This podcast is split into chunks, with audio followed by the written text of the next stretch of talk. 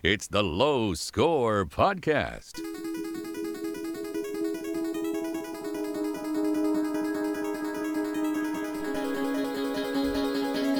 And now, here's Bobby and Jay.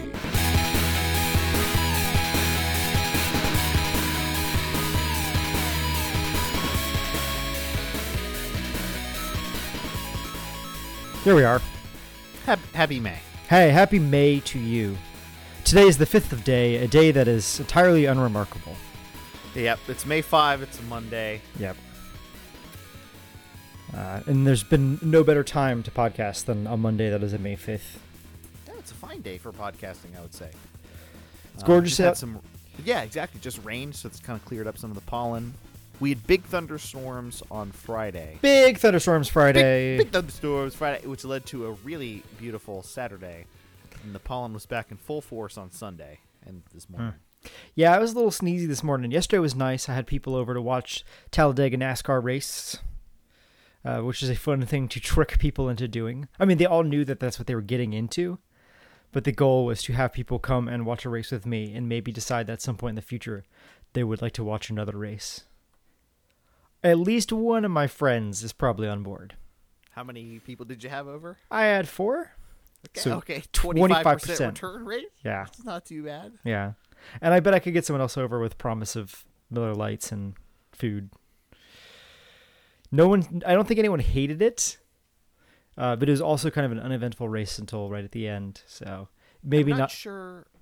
I've I've watched a little bit of NAS, uh, like really a little bit, yeah, but I don't know what there is to hate about it. It just strikes me as impossibly boring. I th- yeah, I think that's the thing. It's either you were totally turned off by the commercialism and the s- weird southernness of a lot of it, or you just you're bored by it.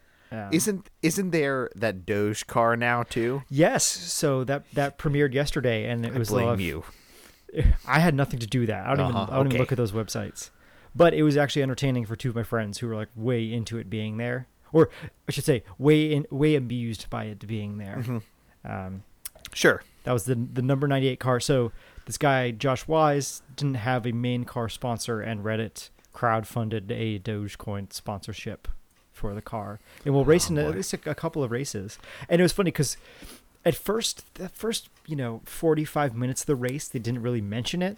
And at one point, like it just happened to get out. I don't know if it was on purpose. Like it was all on its own on the track, and so they just focused on it.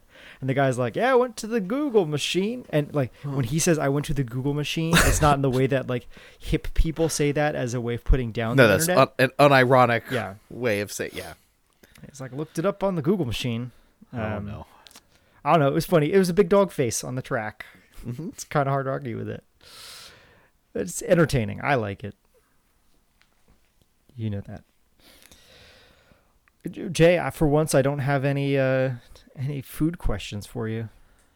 You've uh, all your food needs have been answered. I mean, the current food needs have been answered. I'm sure. Have you have you made any hamburgers since we talked last? Okay, so I was gonna make hamburgers last or this past Saturday. Uh, a friend of mine going out of town, moving to New York, and it was his going away thing. And it's like, oh, this is a perfect chance. We're we're gonna grill out. I'll buy some meat. I'm gonna do it the J way. And I, I get there, and another guy has already bought like the pre-shaped patties from Kroger. Oh, no, no, bad news. And and it ended up working out fine because they tasted all right. And Those are. Those are gonna be fine. Absolutely, they're gonna be fine. and uh, and it was easy enough to cook them. But so that I ended up just taking home all of the meat that I had bought, which is all right as well. You know, I will get a chance to do it again. But I was I was going to test my might, Mortal Kombat style, and uh, chop some meat in half with a karate chop.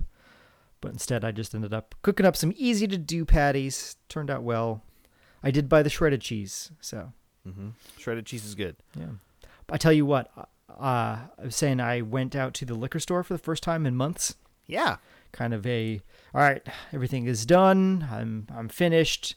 Let's go out into the world and and spend a little money. And I was talking to the guy. I couldn't find the bottle of rum that I really like. There's like one brand of rum that's the type of thing that I could just sit and drink from the bottle. Kind of gross, but they didn't have that. And so there's a guy there who I, it's a big liquor store, like like the biggest warehouse style liquor store that you could you could imagine in our area, and it's a lot of wine, a lot of booze, Um, it's a good selection of a lot of things. It's not going to be too hoity-toity, but there's one guy there who I can pretty much assuredly go to. He he looks like a Patton Oswalt with a goatee, like a dark goatee. Okay. Uh huh. And he So like a kind of a stout hipster kind of guy. not not really hip, just like I mean they wear like blue polo shirts and jeans. So like just imagine like a warehouse guy that kind of looks like Patton Oswalt. Got it. Um, so he in the past has recommended a handful of brands to me, and so I was I asked him I was like, "Do you have this bottle of the Plantation Reserve, you know, Barbados five year?" And he said, "No." And you know, I'm, this is not like a fancy rum. This is a, a relatively affordable rum. And I was like, "Well, you know, I'm looking for something." He said, "What are you going to do with it?" I said, "Generally for sipping. I don't think." He said, "If I buy the right thing, I'll never mix it." And he goes, "All right, I got it for you." And he pulls out a bottle and it comes in like a blue cardboard case or cardboard box, but you can see the bottle inside of it. It's like this. This is your go-to. I was like, okay, how much? It's like forty dollars. Whoa, forty? Really? That's a lot for a go-to. It's a lot for a go-to. I took his advice, so I bought that instead of two, buying two different other bottles of things, like two Yep. cheaper bottles. So I spent the same amount that I was going to spend. Uh, and I just cracked it open this evening and had my first sip of it. Oh my god, it's really, really good. Nice. Like, I think I like rum more than I like most whiskeys Hmm. and most bourbons, and this is one of the better tasting. Like, it's a lot. It reminds me of like the aged, oaky, like vanilla flavor of a good bourbon, or the type of bourbon that I like. but Um, without the like bite. yeah, without without the bite it. to it. It's just like it's the, more you got the sweetness of the rum, of course. Yep. Uh, so it's it's fantastic. I don't remember what it's called, but the guy did not steer me wrong again. So kudos to him. I uh, I was thinking about you yesterday. I was listening to the Alton Brown cast. Now, I know you are not the world's biggest fan, but no, I'm a he- hu- I'm a huge fan. Oh no, sorry, I mistook fan for not a fan. Right. he uh, he interviews a lot of different people, but every once in a while he'll interview liquor people because he likes that stuff. And this guy seemed right up your alley. His name was Souther Teague, and he owns a bunch of bars in New York. Okay. And he has these like small little bars that like are stocked the opposite way of all other bars. So he's like, I have two kinds of gin, and there it's Beefeater and Tanqueray.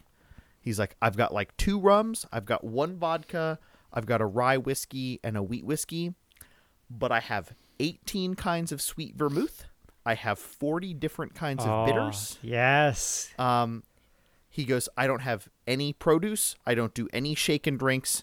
He his like tagline is everything at his bar is um, bitter, brown, and stirred.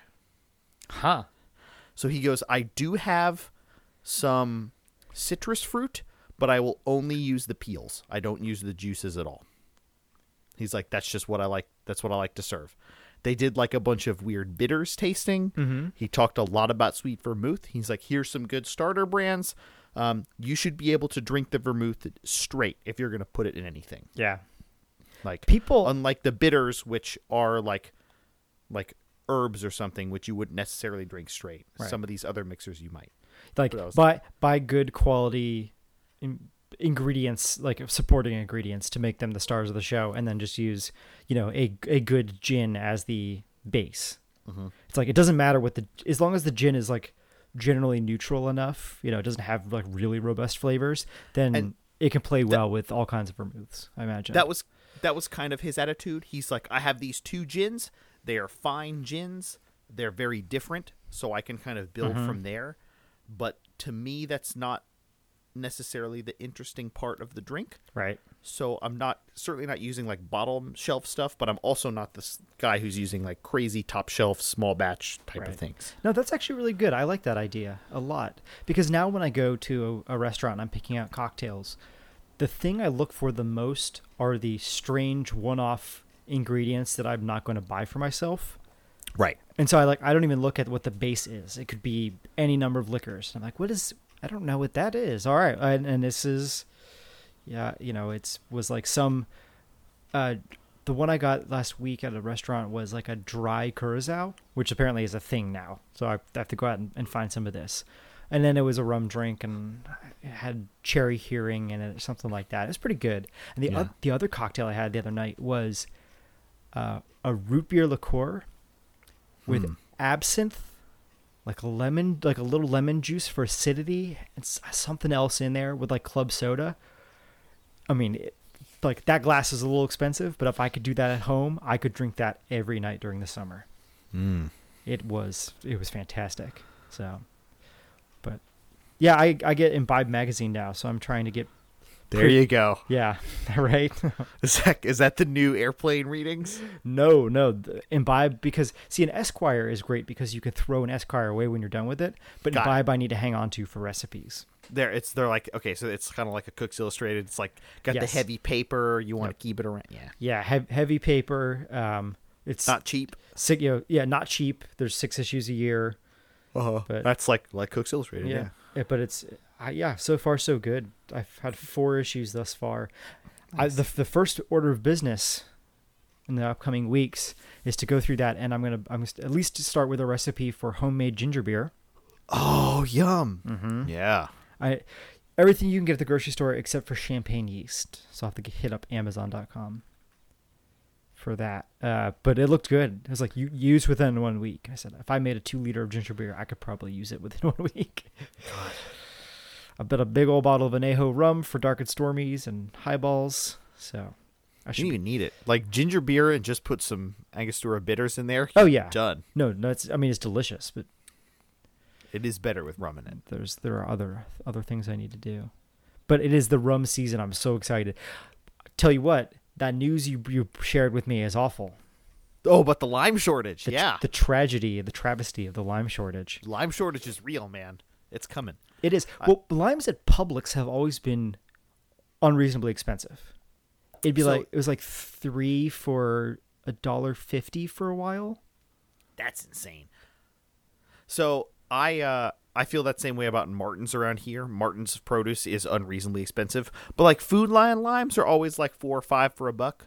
But like Publix is our our base. Like you can go to Publix or you go to Kroger. Like Publix is a little nicer than Kroger. Uh-huh. But, But still a regular ass grocery. Yeah, it's like it's like Giant and Safeway or something Got like it. that. Like that's your comparison. It's not like Yep. you're going to Harris Teeter or Martin's or you know somewhere a little more upscale. Trader Joe's has decent lime prices usually. They have gone up, a bit, but not there. Not significantly. Trader, like I said, when I uh, Trader Joe's was selling them for ninety nine cents. Now I did go back in there now two for a dollar, but that seal seems high for Trader Joe's. It's so if you buy them individually, I think they used to be thirty nine cents a piece. Okay. So I mean, there may have just been like a one week price spike because of all the stories, and then people going out and trying to buy limes before they all run out. That makes sense. Um, but, but usually the best bet to, is to buy the bag of limes. They're a little smaller, but I should look and see if we have that. So we have uh, there's bags of lemons there, and they are a little smaller, and I buy those all the time because I put lemon on just about anything, Mm-hmm. like food. But food, dogs, as- reading as- material. Dogs. Well, I, I meant as opposed to like cocktails or drinks or something. Yes, of course. Like Grilling up some asparagus, put some lemon on there. Grilling up mm. some chicken, lemon on there. Sounds That's- good. that- good pro tip: acid on food makes things taste way more powerful. Just a little bit. it's like salt, It is just like salt. But this isn't a salt podcast. Is this where I can do this now? Uh, could be a salt podcast if we want to talk about salt. So actually, before we, we move on, last year we went uh, on our for our anniversary. We went to Savannah. We did a food tasting tour, and we went to some place that sells like spices and different flavored salts that you can try. And got addicted. I don't know if this is just like mentally it seems different, or if there's an actual difference in the taste. I would claim that there is, but I'm sure someone could blind taste test me and prove it otherwise. To the pink Hilim- Hi- pink Himalayan sea salt. Okay. it uh it is like s- saltier salt than regular Yeah, salt. I, I know what you're talking about. Right? All the fancy salts. Yeah. I'm I'm highly skeptical about that I, I bought a bag so we because like because that's like salt is a chemical compound. right. I mean, I guess it all depends on if there's other chemicals somehow in there. If it's not just table salt and, or whatever, I I'm not sure. But I mean, the size of the crystals is different, and that like ha- affects Sure. like how much water it's going to yeah, drain out of you, things. You could buy sea salt. Um, I guess it also depends on where like where the salt comes from too. Like maybe it maybe it absorbs certain flavors. Or I don't know. I don't know. I'm not a chemist. This is not a chemistry podcast. It is uh, that it is not. It is definitely not a. It never will be. Nope. No, it is the Low Score Podcast, episode 111. Big episode one eleven. Bobby and Jay. Bobby you're over there. I am Jay. As usual, you are over there, well placed. Uh, well placed in your home with your failing internet. Oh man, let's look. We should move along because who knows if this is gonna Yeah. Stay. If there's a- fifteen minutes in, so far so good. Yeah, if there's a sudden break, we're doing this without video this week because any bit of bandwidth Jay needs. Am I are, am I roboting? Am I sounding okay? No, you sound fine for now. All So right. we'll be, let's see good. what happens. We're good. So, I finished my dissertation. Yay! I defended my dissertation. Yay! I walked to graduation. And I finished Assassin's Creed 4 Black Flag. Boy, I was Biggest accomplishment of the last couple Right. weeks. I was one mission away from the ending, I realized. I, I had the last mission to do, and that was it. And I had been sitting on it forever. Um, because it didn't really seem like it had built to that moment, because I've been playing it in chunks and then No, doing so much side stuff. It's almost as if the end of that game sucks. It almost, well, almost, almost. The end of that game sucked. Okay. I think like that's a good game. It does not diminish my opinion that that's a good video game. Yeah. but the end sucks. So the ending to it, well, number one for me, the ending to it was particularly bad because I don't know a lot of the Assassin's Creed fiction, like the Abstergo, Templar, Assassin battle through You're, time, ass- and you're assuming that any of that would help you enjoy or understand the end of that game. sure, but at least the words that they said related to those things. I guess. And so I, I just heard blah blah blah blah blah blah blah. The only thing I think you would be able to connect is y- you being like, "Oh, you're the like granddad of Connor from Assassin's Creed 3." Right, but there was something like you as the person who works at Abstergo, working on the game and like going around and hacking computers or whatever for the voice in your ear. I never understood what that was about. I didn't understand why. Okay, well that's good. That that all seemed pretty new. It, it seemed like so at the end of Assassin's Creed 3 like the whole Desmond thing is done. Yeah, I, I read that. Okay, so this this starts out of nowhere. Oh, okay, you probably didn't get that. So the guy like running the coffee cart downstairs and the courier, mm-hmm. they're your like side buddies from the whole Assassin's Creed series. No idea. Yep. No Yeah. idea. So when you go down and like deliver stuff to them, you get a cool like, oh, okay, Ah, kind of moment. You get the feeling like your character doesn't know who they are. but you as a player, Yeah, that's the one thing. If you play the other games, you're like, oh shit, okay, all right. So this is how that's gonna work out. But then that doesn't pay like out at all. Like they like No. come and capture you, I think, at the end or something. yeah, they like trank you, and I, I don't know, and they. But then you're back in the game, playing the game somehow. So the the pirate ending to it is actually really nice. Yes, it is. I agree. um, and and that was satisfying. I was like, as I said, the entire way for me as someone who doesn't care about Assassin's Creed lore, if that was just if you took out all those scenes and just made a pirate game, extraordinarily satisfying. Like that is how pirate fiction ends. Like in that kind of, I don't know, I, I don't want to call it like a poetic way, but it's just like. It's just enough of a transformation in the character that you feel like this the pirate has undergone some change, but Right. they're they are still a pirate at heart uh, and and the like final sequence with the Connor's great grandfather. I didn't understand. I didn't know who those characters were anyway, so I had to look that up. Um, but being on the boat with your daughter, it's like that's nice. This is Yeah. a good ending. Yeah. All right. I would have been happy with just that. But overall, really enjoyed the game. I'm thinking about going through and 100%ing it You should. with all the collectibles and and then I'll have to look. Was there an online component, multiplayer, or just the community challenge stuff? Oh no, there's a multiplayer component to it. I think Oh. that that's been in Assassin's Creed for a little while. Right. I didn't engage with it. So I would probably have to do that if I wanted to get all the uh, achievements, right? Yeah, probably. Yeah, I'm not into that, but I would 100% the game. I think Uh huh. I like. You should I do just- that. I really liked it. I haven't 100% of the game in a very long time. So I think especially at this point, that's the kind of game that you can pick up over the like even the next rest of the year. You get a lazy Sunday, pop on some podcasts, swim around for a couple hours, Right.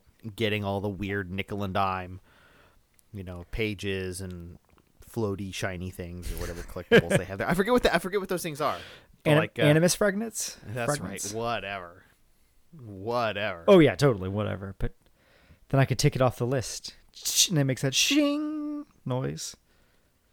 Gets that is a good noise. Yeah, and the like sea game kinda shanties. flickers. I still really like the look and feel of the menus and stuff in that franchise. Absolutely. They they know a little bit about graphic design. Yep. And I just I still like how jarring it is. Just those little reminders that this is a simulation, a simulation. Yeah. Like you're running around in a virtual world. Yep. So, thumbs up Black Flag. Big fan. Uh, why don't you well, we'll talk about two shooty things. Okay. Let's talk about shooty things. Uh, Um uh, all right, I played Call of Duty Ghosts. spooky. Spoo- Call of Duty Spooky Edition. Spooky Ghosts on PS4. What brought this on? So I uh I this is a weird thing. I don't know if I can justify it. Um I have finished every single Call of Duty campaign since 4. Okay? Okay. And I have never paid for a Call of Duty game. Wait, I've either- ever? Nope. I've either well, n- no. I've either borrowed them from a friend. Um, I got I got Modern Warfare two for Christmas. I think. Okay. So I own that one. The uh all the other ones I've either game flown on dollar sales. I don't think that's Actually no, you're right. It is game flown. Yeah, I I did it. I game flew them in the past. Game flied them. uh, or red box them and finish them over the course of a day or two, only paying like one or two dollars. That's perfect. I'm impressed. So to me, it's like I I do enjoy the campaigns for reasons that I'll I'll talk about in a bit, but I also really feel like sticking it to the man because they're perfect rentals. I don't care about the multiplayer. Right. I played two rounds of multi this multiplayer and was like, "Yep, back in the envelope and send it back." Multiplayer. Uh those games don't go down in price.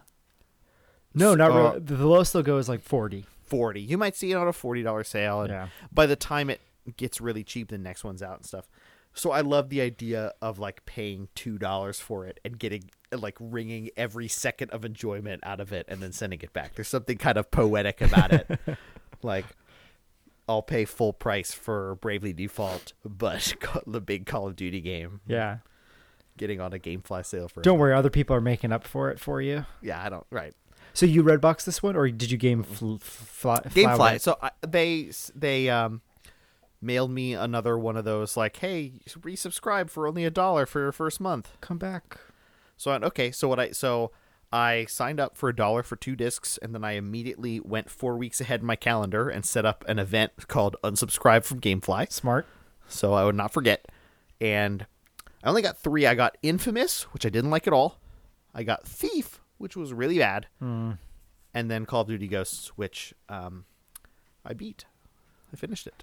What'd you think? Well, um, it, uh, I had more fun than not playing it. Uh, uh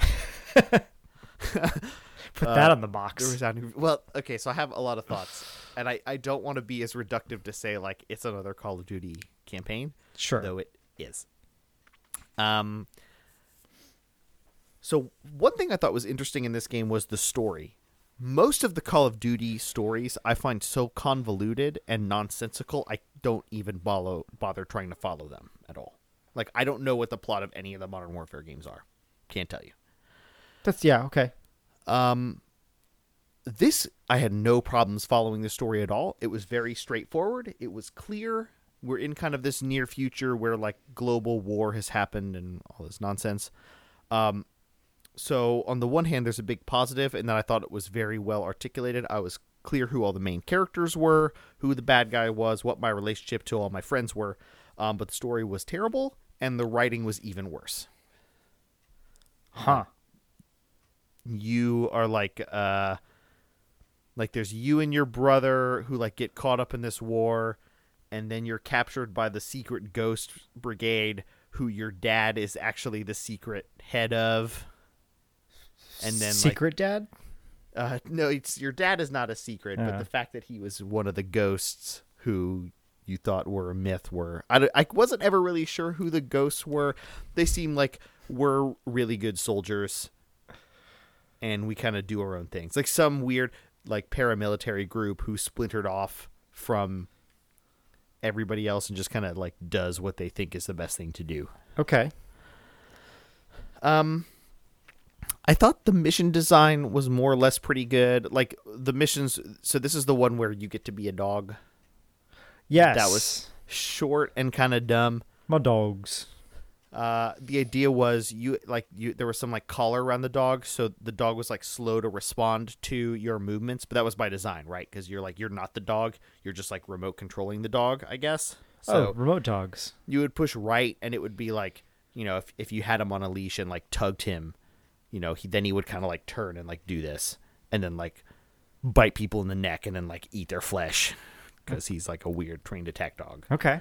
but then there's other scenes where he like gets shot and you have to like carry him places and i don't know i did not think that was particularly engaging uh, a lot of vehicle sequences a lot of like tight running around sequences uh, you saw one of the more challenging moments in the game Yeah, I was. Uh, you know, it has been basically since you bought the PlayStation 4, since you've been on Twitch, which I imagine Yeah. that's probably a similar experience to a lot of people. That's why I signed up. Absolutely. And then, you know, so when did you when did you get your PS4 for Christmas? Was it November. November. I mean, I got it oh, launch. launch time. That's right, of course. So I got an email notification. It's like, you know, Jason Ford is online playing, you know, something something on Twitch. I, I don't think it said Call of Duty. I think it was previously updated for like Infamous. Okay. Yeah. It's like, why is Jay on Twitch all of a sudden? I'll just I'm sitting here on my computer, I'll tune in, and I know exactly why. So I I don't I haven't really done a lot of streaming. I streamed a bit of like Killzone when I first got it, just out of a curiosity, but I don't know, didn't didn't really have good occasion to. But I any so in this case, I was in a sequence where I was in a tank and I had to shoot down stuff, and this airplane like this fighter jet flew in and fired a homing missile right as the game checkpointed. So the game, like two seconds after the checkpoint, I'm getting hit with a missile, blown up, game over. Respawn, two seconds in, hit with a missile, dead. So I was like, "Th- wh- "What's happening?" And I like go to the menu, and I'm like, "There's it doesn't save any other checkpoints besides the one." So I could totally restart the level and lose like 20, 30 minutes of progress, or see if there was a way to do this. And I I did it. I must have done it 30 or 40 times before I was like, this this should be saved. And so I pushed the share button and said, let's beam it out and see who comes. It And then sure enough, you show up like minutes later. it was it was really hard to watch because we've all been there where there's been a bad checkpoint mm-hmm. but it, it seemed to me like what you were doing is the second it would load you would just try pushing a moderately different position on the stick to Right. see if that was like just enough to get you out of the range of this homing missile. So like okay a little to the left and to the top? Nope. Okay that didn't work. A little to the, more to the right? Nope that didn't work. Let's try to go backwards? No that didn't work.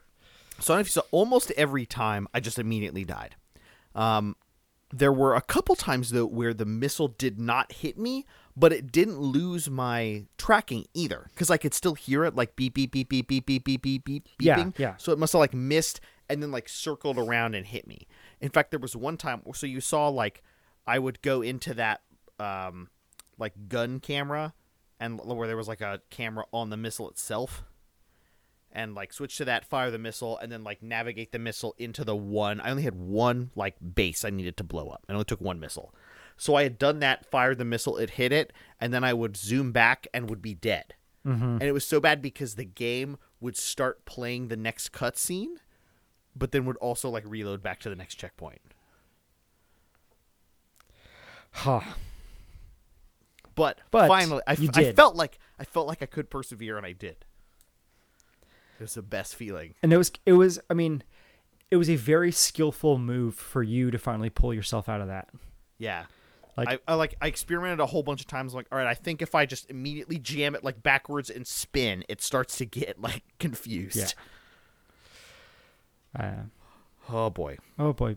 What? But- do, do you remember to save that clip? Like you have to go in your Twitch profile and like archive it forever. No, I it doesn't. It, do, it automatically or unless you like bookmark it or effectively like edit it, it um doesn't save clips for more than a month. I think you, you should be good still, but I would do it ASAP if you want to keep that. Uh, yeah, because Yeah. I want to keep that forever because it's ridiculous. It was. Um, but the other thing I wanted to say was uh, the the reason I really like playing these games are I feel like whoever built that engine has made the kind of game I want to control. Yeah. Even if you know the mission design is kind of fine, it's nice and short, nothing overstays its welcome, so it's it's compelling enough. Kind of blah blah blah, but the it's a good argument for why like 60 frames per second matters in any game, especially a first person shooter. Mm-hmm. There's a tightness to um to like the aiming and the shooting, how fast you feel like when you're moving and how like when I there's no drift like when I stop moving that right control stick, I'm done turning. Mm-hmm. Um it just feels like very precise and I feel more in control of my character in that game than I do in any other game.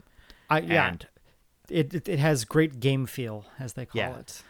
and so it got me kind of thinking as I, I was saying before the podcast like there's a lot i think a whole lot of games can learn from call of duty um, even if the gameplay formula isn't all that interesting uh, anymore like mechanically like that's the kind of way i want just about any first person shooter or any first person game really to control Yeah.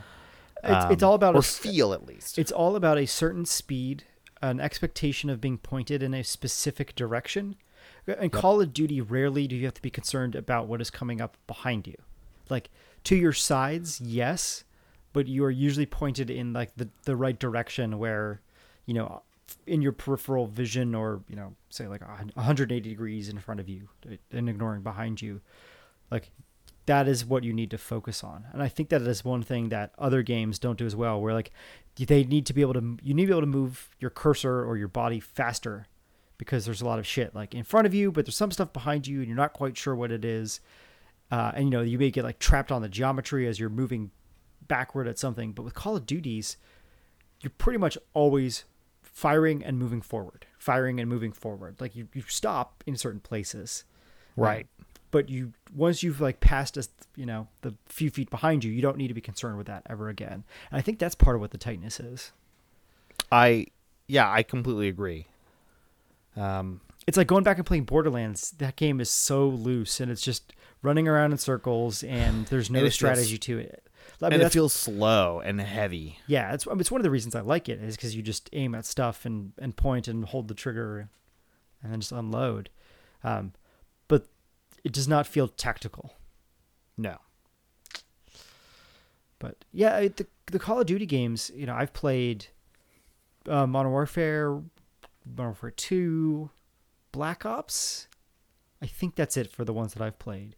those are the big ones Yeah, i mean and I've certainly like I've enjoyed all of them. I think that they all they all play really well. I've really fond memories of playing Call of Duty 4. I think that's you know an awesome game no matter what type of games you're into. Like if you're not into shooters, I still think it's an important game. well there there's a reason that the formula that that game created is aped so heavily Yeah. even like six years after it came out And not just multiplayer, like not just no not just multiplayer not at all yeah, just the way as you say it controls. Um yeah, I I think there's room in this world for games that take that type of movement, first person movement and do something different with it. That's not just shooting. But yeah i think i think there's a lot of room for that one of the questions I have about it is if that game were just shapes, would it have the same effect? Like you were shooting at stuff, but everything was just shapes, like outlines of shapes. I wonder if you would feel the same sense of tight controls, or if there is something about the, you know, feeling of the world around you blowing up cinematically, and you know the the destructive environment contributing to the the chaos of the scenery. that's a good point I, I don't know if it's like the the guns and real military shooters in particular but there is i mean it's so tightly scripted it's frenetic and it feels like it could go off the rails at any point even though it's like Right. very much not going to because you're always in small corridors or or very controlled places, but yeah, you do you do always feel like the game is moving very fast, and it's not necessarily a reflection on the 60 frames per second type of thing. It's just like literally like buildings are falling down, everything's going crazy. Right. This ship we're on is going underwater while we're trying to escape it. Oh god. I mean, that's why you know it it takes a certain amount of processing power, and so you don't see games like this until you get to, you know, modern modern PCs and and 360 era things. I mean, Call of Duty 3 was on the 360, and that game believe is. Call of Duty 2 was on the 360. I think you're right. I think that Or was like a, a launch some game, some port of it, yeah, like Yeah. red something. big red one. Yep. So you know, it's like a certain understanding of how the technology can work and how you can make how you can make the world animate while you're doing all this other shit around you and and you know you know when to trigger things and you need to be able to run it at a certain speed and it needs to you know have a certain level of verisimilitude to be identifiable um, you know the best descriptions or one of my favorite descriptions or analogies to this kind of game is they're like they're like disney dark rides or you know Right. other types of dark rides where you know you're on you're effectively kind of on a rail in these games. You get you know some choice about it. So it you know makes it more exciting. But they have a way of scripting the world around you so that you get to see all the cool shit happening and they, they have an idea of where you will be looking so they can make that stuff happen in front of you. Um, and i think i i you'd asked a question is that type of s- big is that type of action scripting that is very elaborate uh, something that is unique to big budget games or will that type of stuff find its way into lower budget indie small studio titles Yeah, I, I think it's it's about technology. It's about experience. Um, it's about having 40 artists who can render you know buildings And- as they crumble well, and it's also about like if you have a small team of developers, you can have a lot of talent and creativity, but you're just not going to have the time Right. to sit there and build game engines or like mechanics like that. Like you're going to need to, uh, you know, be able to leverage existing technology or methods that you've learned and had time to like fuck up working on a big team. They're gonna be able to like make these tight experiences. It's Right. not the only way to make indie games, uh, obviously, but indie, indie game teams are generally not working with heavily modified unreal licenses or no, uh, of Unreal course, not, of course right? not. Exactly. um, and so there's there's a whole lot that can happen in a a big studio as we see an era where it seems like big studios are becoming I don't want to say smaller, but more like more consolidated, like fewer, more Well- consolidated big studios. Well, there's yeah, that's true. There's also two kind of things happening. One is indie games are making money.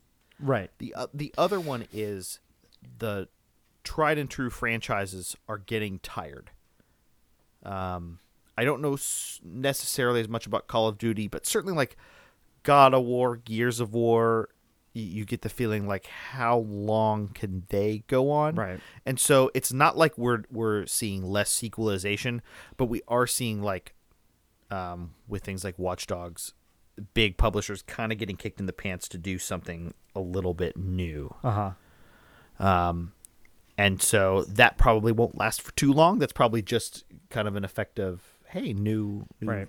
systems are out. Let's you know, there, there's a huge reward, right? It's a risk is like, oh no, it's a new IP, but the reward is we can make 16 games with this IP. Right. Um, but that that often can lead to new experimentations in tech, new types of gameplay. Like Assassin's Creed is probably the best example of that last generation, right? Yeah. Um, Yes, uh, it's uh, it's kind of the, I think of it as like the um, the car racing equivalent of video games, right? Or car production equivalent. So, Ferrari makes these insane cars that are extraordinarily expensive to produce, and they have technology in them that is like bat, could be batshit crazy, and they're way over the top. And what ends up happening is a lot of the stuff just trickles down into like generic production. So it's not that the world is going to make Ferraris; it's that the world starts using paddle shifters because you know Ferrari's experimenting with that for their uh, you know F1 race teams or something like that. So there will, it seems to me like there will always be great room for big developers to experiment with the things like every once in a while where there's there's room for them to take a, a risk because the reward could be so big. And granted, Right. There will still there will always be sequels and you won't see lots of changes, but even even between, you know, game to game in a franchise, there's always the chance that they get to do something a little different, you know, put a twist on it and make it, you know, introduce a gameplay mechanic that becomes common to other games. Exactly.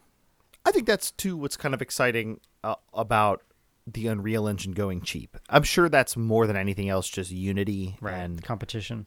and competition and people making Unity games and making a profit, but also like you know again like taking the experience and uh, design that all of these big expensive games have made, and then saying like you get it for twenty bucks a month, like for your team, like that that is very cool. Yeah.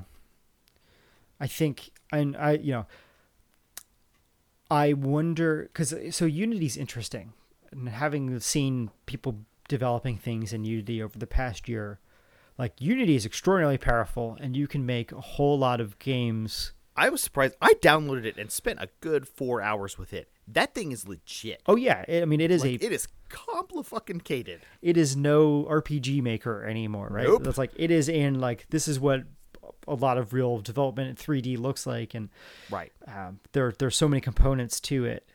And like we're going to give you a lot of tools and Right. a lot of powerful things and you know you, you're just doing scripting at this point like the engine is all baked in Right. but you're you're doing real shit like the, it is not all point and click And you and know. you know you can do real shit in 2D or you can just fix the Yep. camera and you do it in 3D. I mean that's it's not that's how game development's been for a long time with these different engines. But people who are working on those things aren't really modifying them in the same way that you know big budget developers like I said get to use a heavily Right. modified Right. Unreal Engine where they've spent the last 6 7 years hammering it out to do what they want whereas you know as someone who is just starting up who gets a Unity free license you know you're kind of slave to the stuff that is in unity until you can either figure out the technology or get other people who know the technology better um, so it makes the entry to developing certain types of games way easier but also there's still like a, a huge barrier to cross between games that look like unity games and and other things. And games that look like games that were made on unity. Yeah yeah. Right. You're like, oh yeah, but uh, you know, what was that? Oh, so I just played uh, Spec Ops: The Line, let's talk about spec ops the line. Which was built on the Unreal Engine, I believe, because there was a lot of bad texture pop in. Oh no so, um, but as you're talking about, like people getting to do things with shooters, um, you know, a lot has been said about this game, and I'm extraordinarily late to the party. It's been sitting in my queue for a very long time, and so I was like, you know what? I'm finished. I'm gonna go play that game. Try to try to knock it out in a few days, and I was able to play it on normal difficulty up until a point where I just got totally stuck and had to consult with you. Yeah. Um. So, intrepid listeners will remember, uh, we first talked about this when we were over at Adams back on Big Episode ninety five. Yes. He had played it and lent it to me during the podcast, and then in Big Episode ninety six, I had finished it. Yeah. Um, And I don't remember either of those two conversations, and I hadn't had a chance to go back and listen to them yet. I went back and listened to them. And what's funny is I didn't want to spoil anything because you were still interested in playing it, so Uh-huh. it's not actually not all that substantive. Ah. Um, but I do, I did express a couple things I remembered, kind of baseline. One, the game it it looks great. Yeah, the environments look superb. Um, it's uh, I remembered it being difficult, sometimes unfairly, and I also thought that the shitty gameplay and how not fun some of that game is kind of played into the story, Yeah. which is may I think I I said I don't give them credit for that. I think it's kind of a happy accident. yeah, it's you know, it is a game about the horrors of war and, you know, shooting at stuff should not just be really easy. You should be able to die easily. It's it's not like a super, you know, it's not a super action movie where every shot you fire is a headshot.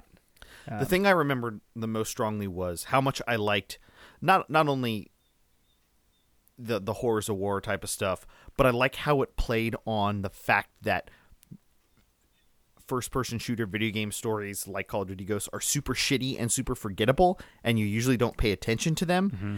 It totally plays on that when it's like what are you doing here? Who are the bad guys? And you're like, "Wait a minute. okay, so I know who the bad guys are, but then like the bad guys split into all these different factions, Right. And I think I was shooting at the bad guy bad guys, but when maybe that was the good guy bad guys.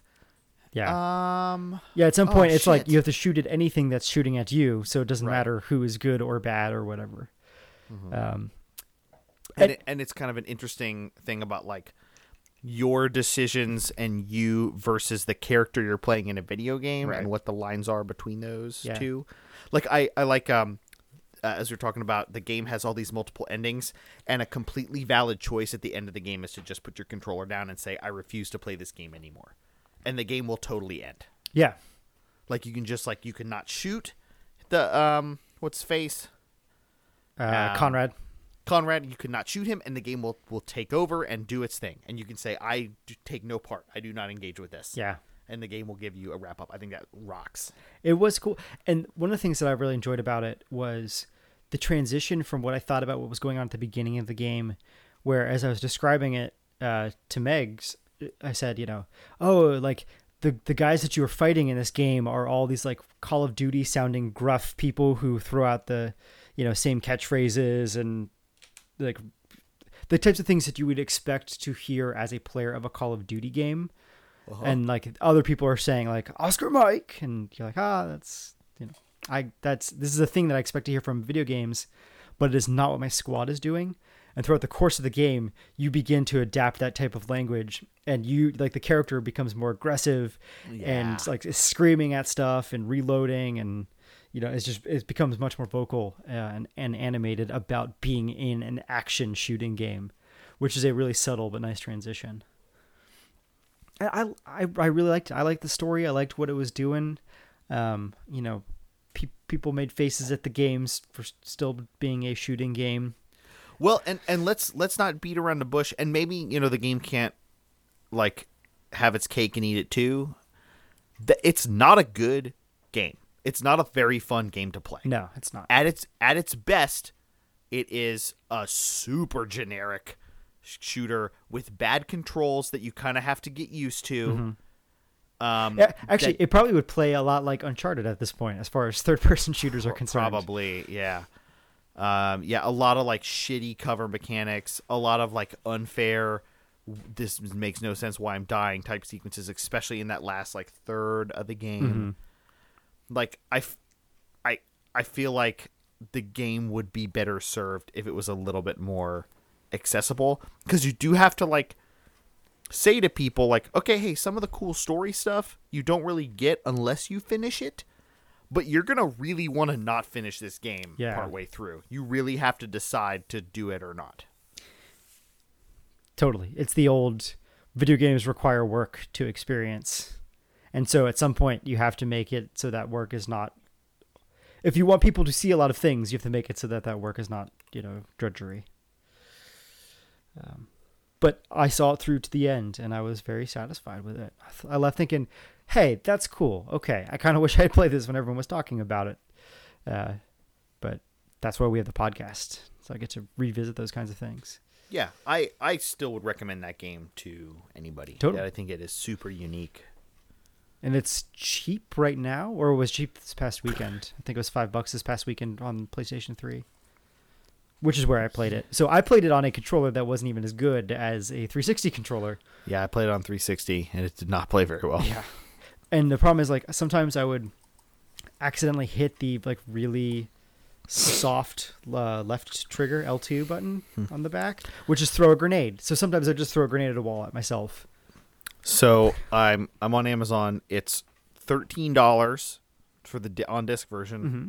twenty two on Xbox, and on twelve on PC. Yeah, and I'm sure you can get it even cheaper, mm-hmm. various sales. But I, I did like it, and I think that is still worth playing at this point. So there you go. Yay!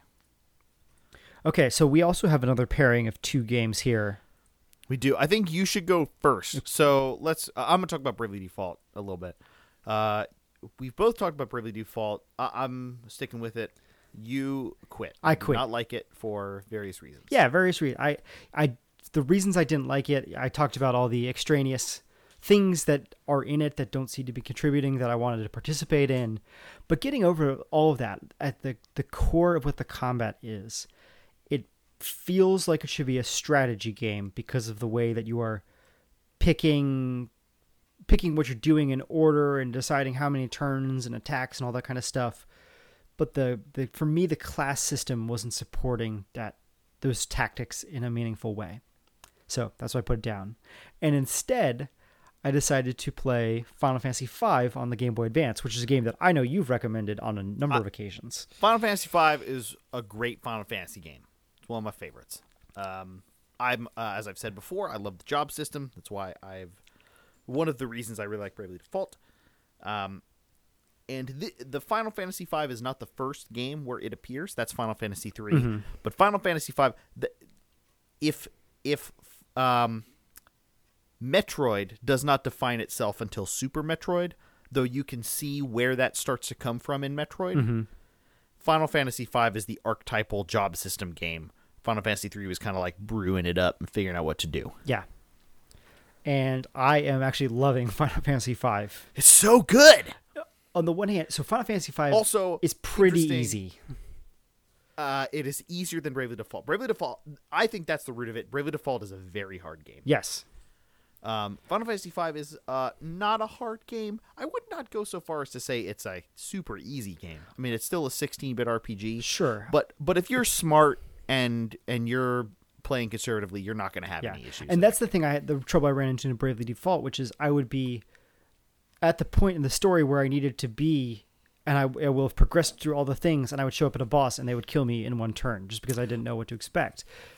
But in in Final Fantasy V, it's like you you pick your job class and as long as you have enough of the stuff on it equipped, it becomes like a fast action game. Like all the Yeah. sequences, all the all the, battles are relatively button mashy quick. Like yes, you will have to choose, you know, whether to cast you know certain magic or to use steel, but in the most case, Right. like all my guys, the, all my characters right now can do relatively decent damage, you know, with thoughtlessly. So either mashing on the button or choose, Okay. choosing a simple spell.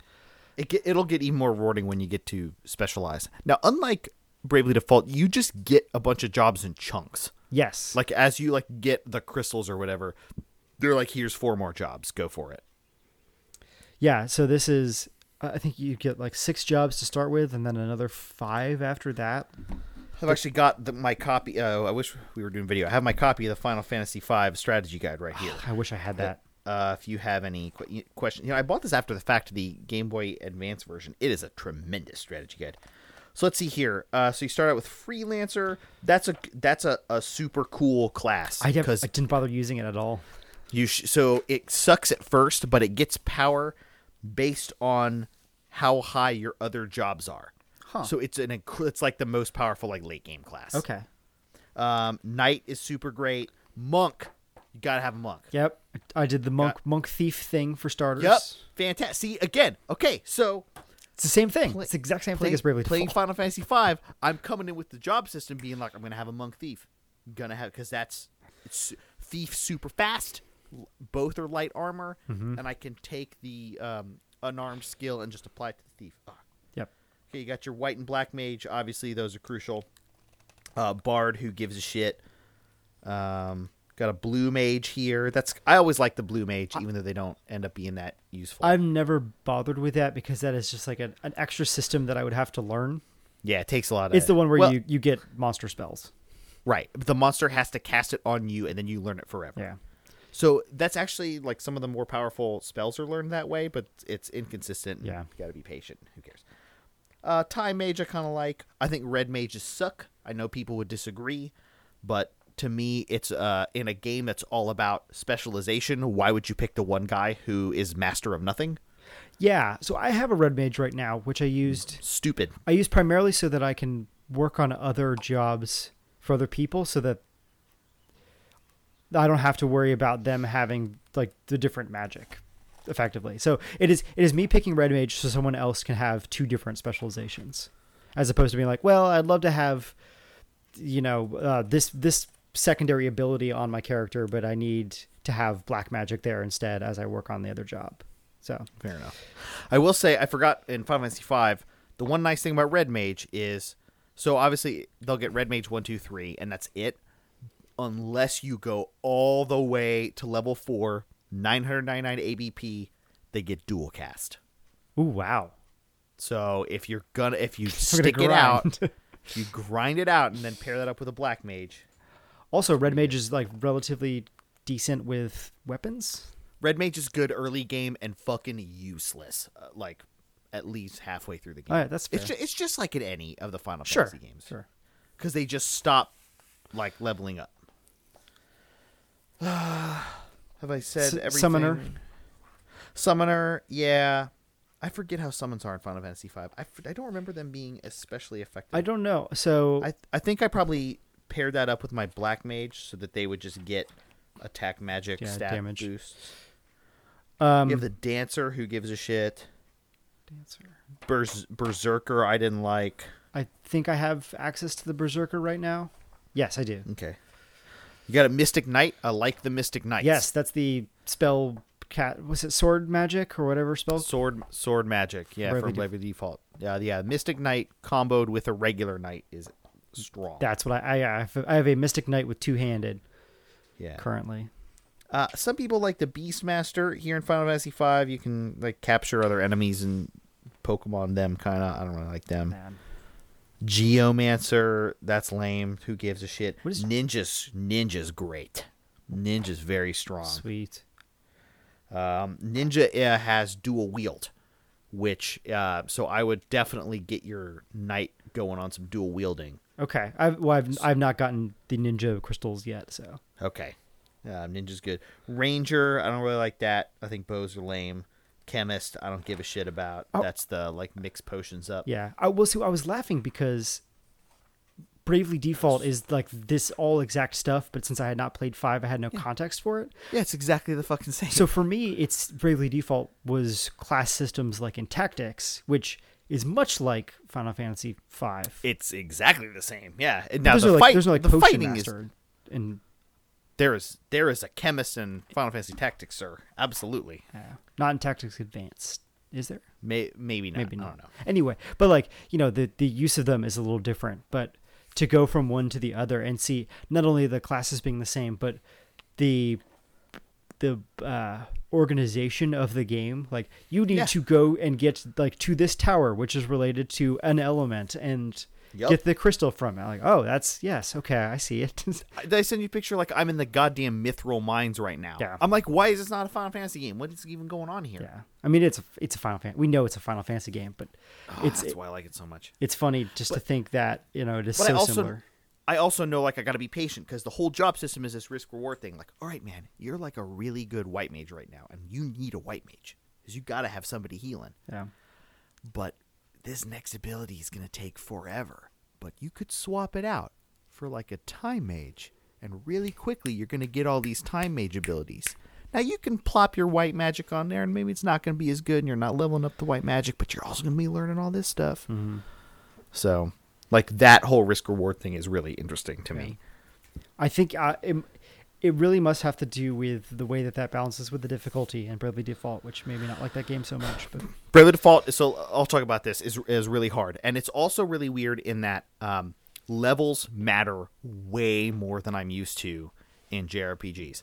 Like when I think about Final Fantasy levels, I don't think about there being much of a difference between 40 and 41. Obviously, 41's better, but it's a minor stat boost. Sure.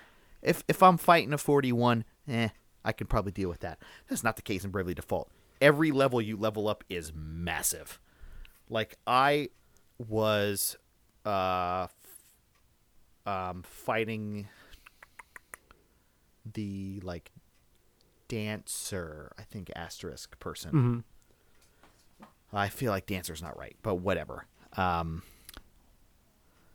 fighting them at like 36. I was almost to 37 and I was I was just dying immediately. And I was sitting there like I know what they're weak against. They're just pummeling me, man. And if I got lucky and really was disciplined, I think I could beat it. But I'm mm-hmm. gonna go try to level up. So I leveled up to 38. Two levels. Didn't take me that long. One try one. No like, problem. that's not good. that is Now, that is it- bad design. I don't. I disagree because it still wasn't easy, and I came in knowing some of the tactics and weaknesses to exploit, but that uh, semi-significant boost in power, along with like matching the jobs up a little bit better, like was very sad. It was still like a 15-minute battle, um, but then when I won, it was like incredibly satisfying. Like not only did I win. I got so much experience, like I almost leveled up again. It was like 80% to the next level. And I got an asterisk. I was like, fuck yeah. I felt awesome. Performer, that's what it was. Um, like it was super rewarding. Like that's the nice thing about some of the difficulty in there. Like it does feel fair to a degree. Um, f- i- if you acknowledge like hey it's a jrpg there's going to be a little bit of grinding and remember this was an optional quest i also could have gone and said like ah i must not be able to do this yet i'll go over on the regular path and fight that way and now that i am doing that by the way i'm like like taking names i'm clearly a little bit over leveled now Yeah.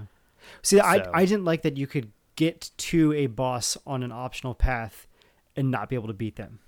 Like you could you fight your way through the entire you know dungeon, and you get to the end. You're like, oh, I can't be here right now. Well, like if I couldn't be here right now, try to like gate me at the front of the dungeon and make it clear that I should not be able to proceed through this dungeon, rather than just teleporting out and having to come back later and and take care of a boss.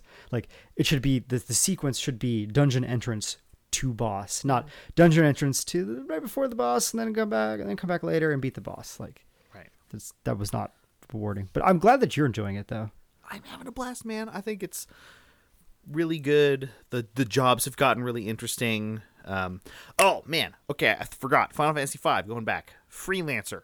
Another good thing about them is they're the only class that they can. There's, uh, I think this is right. Their skill is they equip two other classes. Oh, so okay. late in the game, so late in the game, you can like mix and match like anything. That's cool. Yeah. Um, plus they're like they can equip anything, and I don't know. I, f- I feel, anyway. Going back to Bravely Default, I feel like it is a super like it, it is. It's the kind of game I want. Like having played Final Fantasies three and five and 10-2. 10-2 you should play because you can switch jobs mid battle, Yeah. which is a pretty serious game changer. Uh, th- I like I told you I would really like to play 10-2. Yeah.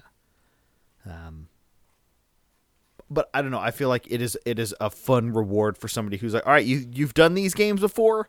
Here you go. Here's that game, but you need to kind of hunker down Yeah. and like think about it." Yeah. I don't know. Maybe maybe I'll come back to Bravely Default later on in my life. You should. After 5, man. No, not after five. I got I got so much else. I got Shin Megami Tensei 4 staring at me. Did you buy it? I bought it when I first got. I bought it before I had a 3DS because I got it for super cheap. No.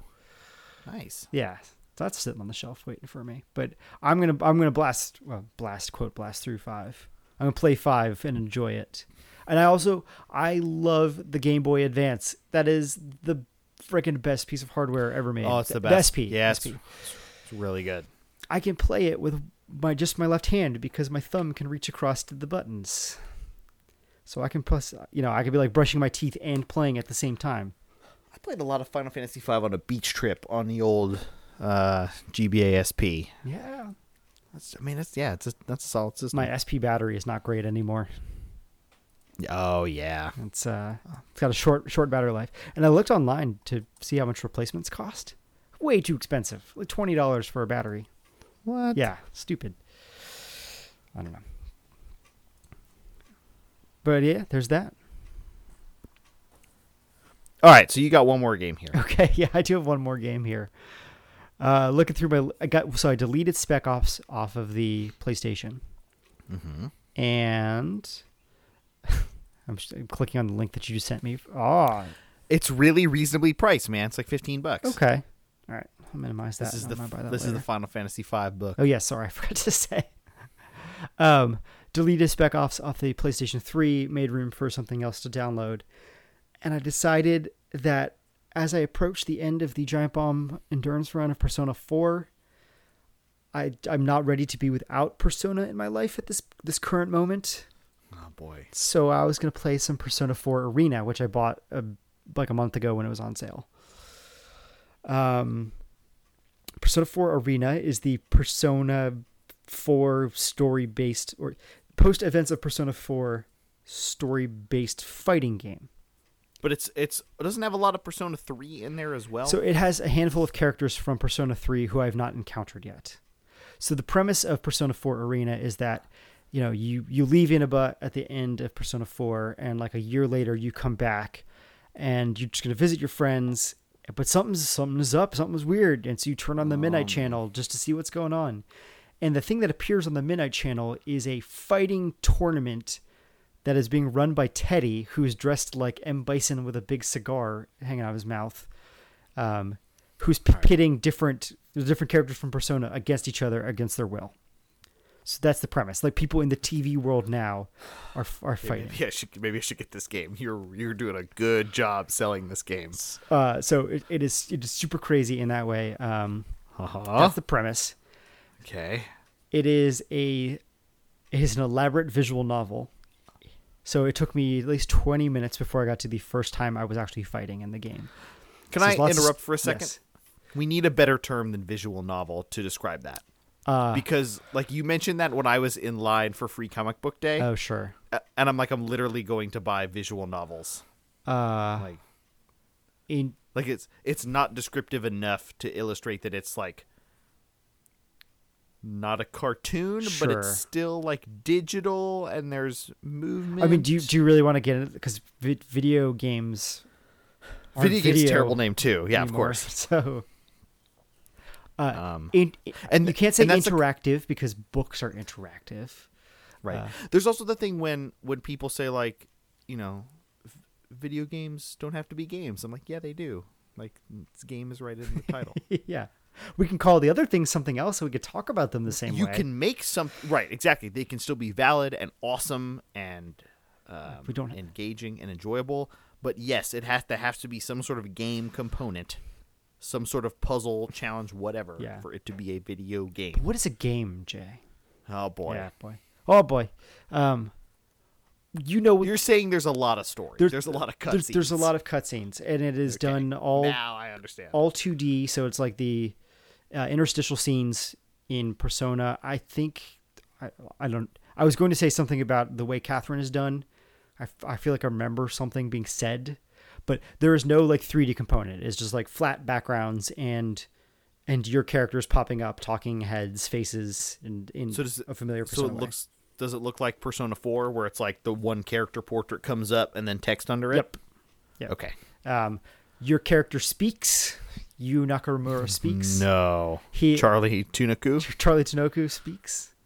It is voiced by the guy who was the uh, original Green Ranger or Black Ranger and then Green Ranger on Power Rangers, or the second Black Ranger Whoa. that became the Green Ranger on Power Rangers, Tommy. but not Tommy. Damn. Well, I look. I don't know any. I did not watch Rangers beyond the original. I was reading some of the, the Wikipedia for Mighty Morphin Power Rangers. I, I hung around long enough for Tommy to become the White Ranger. Yes, that is about when I bowed out as well. But apparently, Yeah. There was a like contract disputes after the first season when it got really successful, but they didn't want to pay all the actors that much, and so I think three of the characters went like, went to like the World Peace Conference and were just written off the show and got replaced by other Rangers in those same colors. So, the guy who's the Black Ranger, who was black, he leaves, and then this guy, whose name is Are you talking about the original Black Ranger? the original Black Ranger. Mastodon. He leaves the show. This other guy comes and becomes a Black Ranger, and then I think he becomes the Green Ranger once Tommy becomes the White Ranger. It is like it's Is is the Green Ranger still the best Ranger? no, because the White Ranger would be the best Ranger. Oh, I liked Green better than White. I liked when I liked when he. I liked that five part. The Green Ranger is bad. Yeah.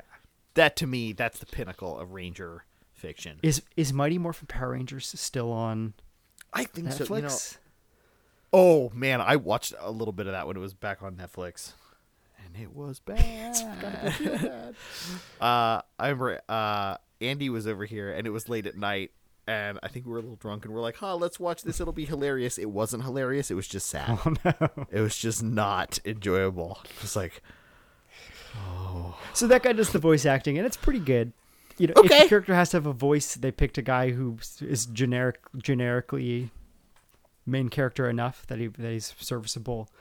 Um, so you go into, you finally get to go into the TV world, and you're like in a set, and then Yosuke shows up, for example, and then it's like Yosuke, but he's not talking like Yosuke, but it's not Shadow Yosuke. You, and then you you get into a fight, and then there is like a 40 second fight sequence, and then if you win, you get to progress in the story, and if you lose, game over. You do get to book like it's saving. It's like saving your progress in the story. They call it bookmarking. Uh, you can bookmark you bookmark before a fight. So if you need to return to it, you can. But if you lose in a fight like I did when I fought Yukiko the first time, who's just the second character, game over, back to main title, and then you have to like reload the bookmark. It doesn't just like throw you back into the story where you were or ask you if you want to reload. Kind of a pain in the ass. Um, so the fighting, as so far as I can tell, reminds me of like Guilty Gear. I don't know how to describe how the fighting works. Uh, there are persona themed things in it, so you you fight with your sword and your or your weapons, but you can also your magic powers are basically some type of magic assigned to your persona. So I have Zio, Ziodyne. There is a counter combo system like in all these games. Uh, your like special meter is your SP meter, so you earn SP throughout the course of the battle. Um, and then certain things require SP to execute. Okay. Like- it, that does sound. This is made by the Guilty Gear people, right? Is it? I don't know. I don't know. Am I I don't know any. that? Literally, I, I know almost nothing about fighting games. I'm the worst person to talk to about this. Yeah. Yep. It's made by Arc System Works. Okay. So it's totally the Guilty Gear BlazBlue. Hey, look at me. I, got that at right. Nice. uh, and I'm still learning that. So I lost three times in a row to Yukiko, and I was like, well, clearly I do not understand this because I, Because you're losing to Yukiko. yeah, I do not, I do not know how to like block and parry properly or whatever. So Can you can you play as other characters? Yes. So what it, what you can do is at the beginning of the game, you're in the Velvet Room, and you can either pick from the four like primary characters from Persona 4. So Who'd you pick? I picked the main character for starters, the full Persona. Go, Sure. go from there. But you can also I was going to ask. uh, Go ahead. you can also start the stories of Yosuke, Yukiko, and Chie from the if beginning. you pick if you pick Chie, does she only have kick moves? I don't know. Oh, that would be great. It would be a nice touch. I would hope so. Yeah. Um, yeah, have to see. So I guess the idea is that you can proceed down any of these tracks and bookmark them at any time and like go back and forth between the different characters and see the story progress like that. And then eventually you unlock other characters from not only that game, but also from Persona 3, some of the other characters from Persona 3. Weird. Uh, but there's like a really deep story in it. I'm kind of interested to see. I wish I were better at fighting games so that this wouldn't be such a grind. But uh, like, I'm kind of on board with what they're doing with the dumb story. That's kind of why I played a bunch of the Mortal Kombat reboot, which was really good. Uh, until I was like, oh, I have to be good at fighting games to get like more than halfway through this game. Yeah. There- put this down. There is, you know, there's an arcade mode, and there is a good. Why are you playing that though? Who cares? Well, I'm Story saying if you need to practice, oh, there's that. okay. and there's also a like a really robust uh, practice dummy mode, like a lot of those games have. You know, set set how your practice dummy is moving if they're jumping, so you can work on jumping throws, or just set them to fight endlessly. Um, so I'm gonna see it, how far I progress in the game will totally depend on how much it asks of me as a player, like skilled Got it. player. There are no difficulty levels, so you, you go in and you play Oh, and that's it. unless I missed something, but I was not prompted to select a difficulty level. But uh, it's pretty. It's more Persona. It has music for Persona 4 and 3, so Good music. uh, it's weird. Totally weird. It's outside of my comfort zone. I've been doing a little bit of research here, and it seems like Power Rangers has aired unabated since 1993 when it premiered. That's amazing. Um, okay, so the most current ones. So last year there was Power Rangers Mega Force. That sounds like toys I saw on Target. Coming up this year will be Power Rangers Super Mega Force. Ooh, as we know, Super is better than Mega. Um, and then already slated for next year, Power Rangers Dino Charge. Yeah, there's the whole like I don't the know the actual Dino Thunder. dinosaur. Yeah, thunder. when an intergalactic bounty hunter comes to Earth looking for the Paragon prisms entrusted to an alien who lost them during the asteroid bombardment that resulted in the extinction of the dinosaurs, the Dino Charge Power Rangers are formed to find the Paragon prisms first. That's cool. Yep. That sounds all right. I mean, those shows were so shitty. Yup. Who decided that they're like, yeah, we're gonna take this Japanese? Well, I, I guess they'd done it previously with like anime, like Robotech and, other things. Of course. where they just kind of mashed together. Like, we're just gonna take like the 16th season of the show and use some of that footage in with American actors and somehow make it make sense. Even some of the ones I know that Sailor Moon was really, really heavily edited to like take out some of the characters. Like I think there were a pair of gay uh sailors who they just like edited around the entire series so that the American audience had no awareness of. Nope.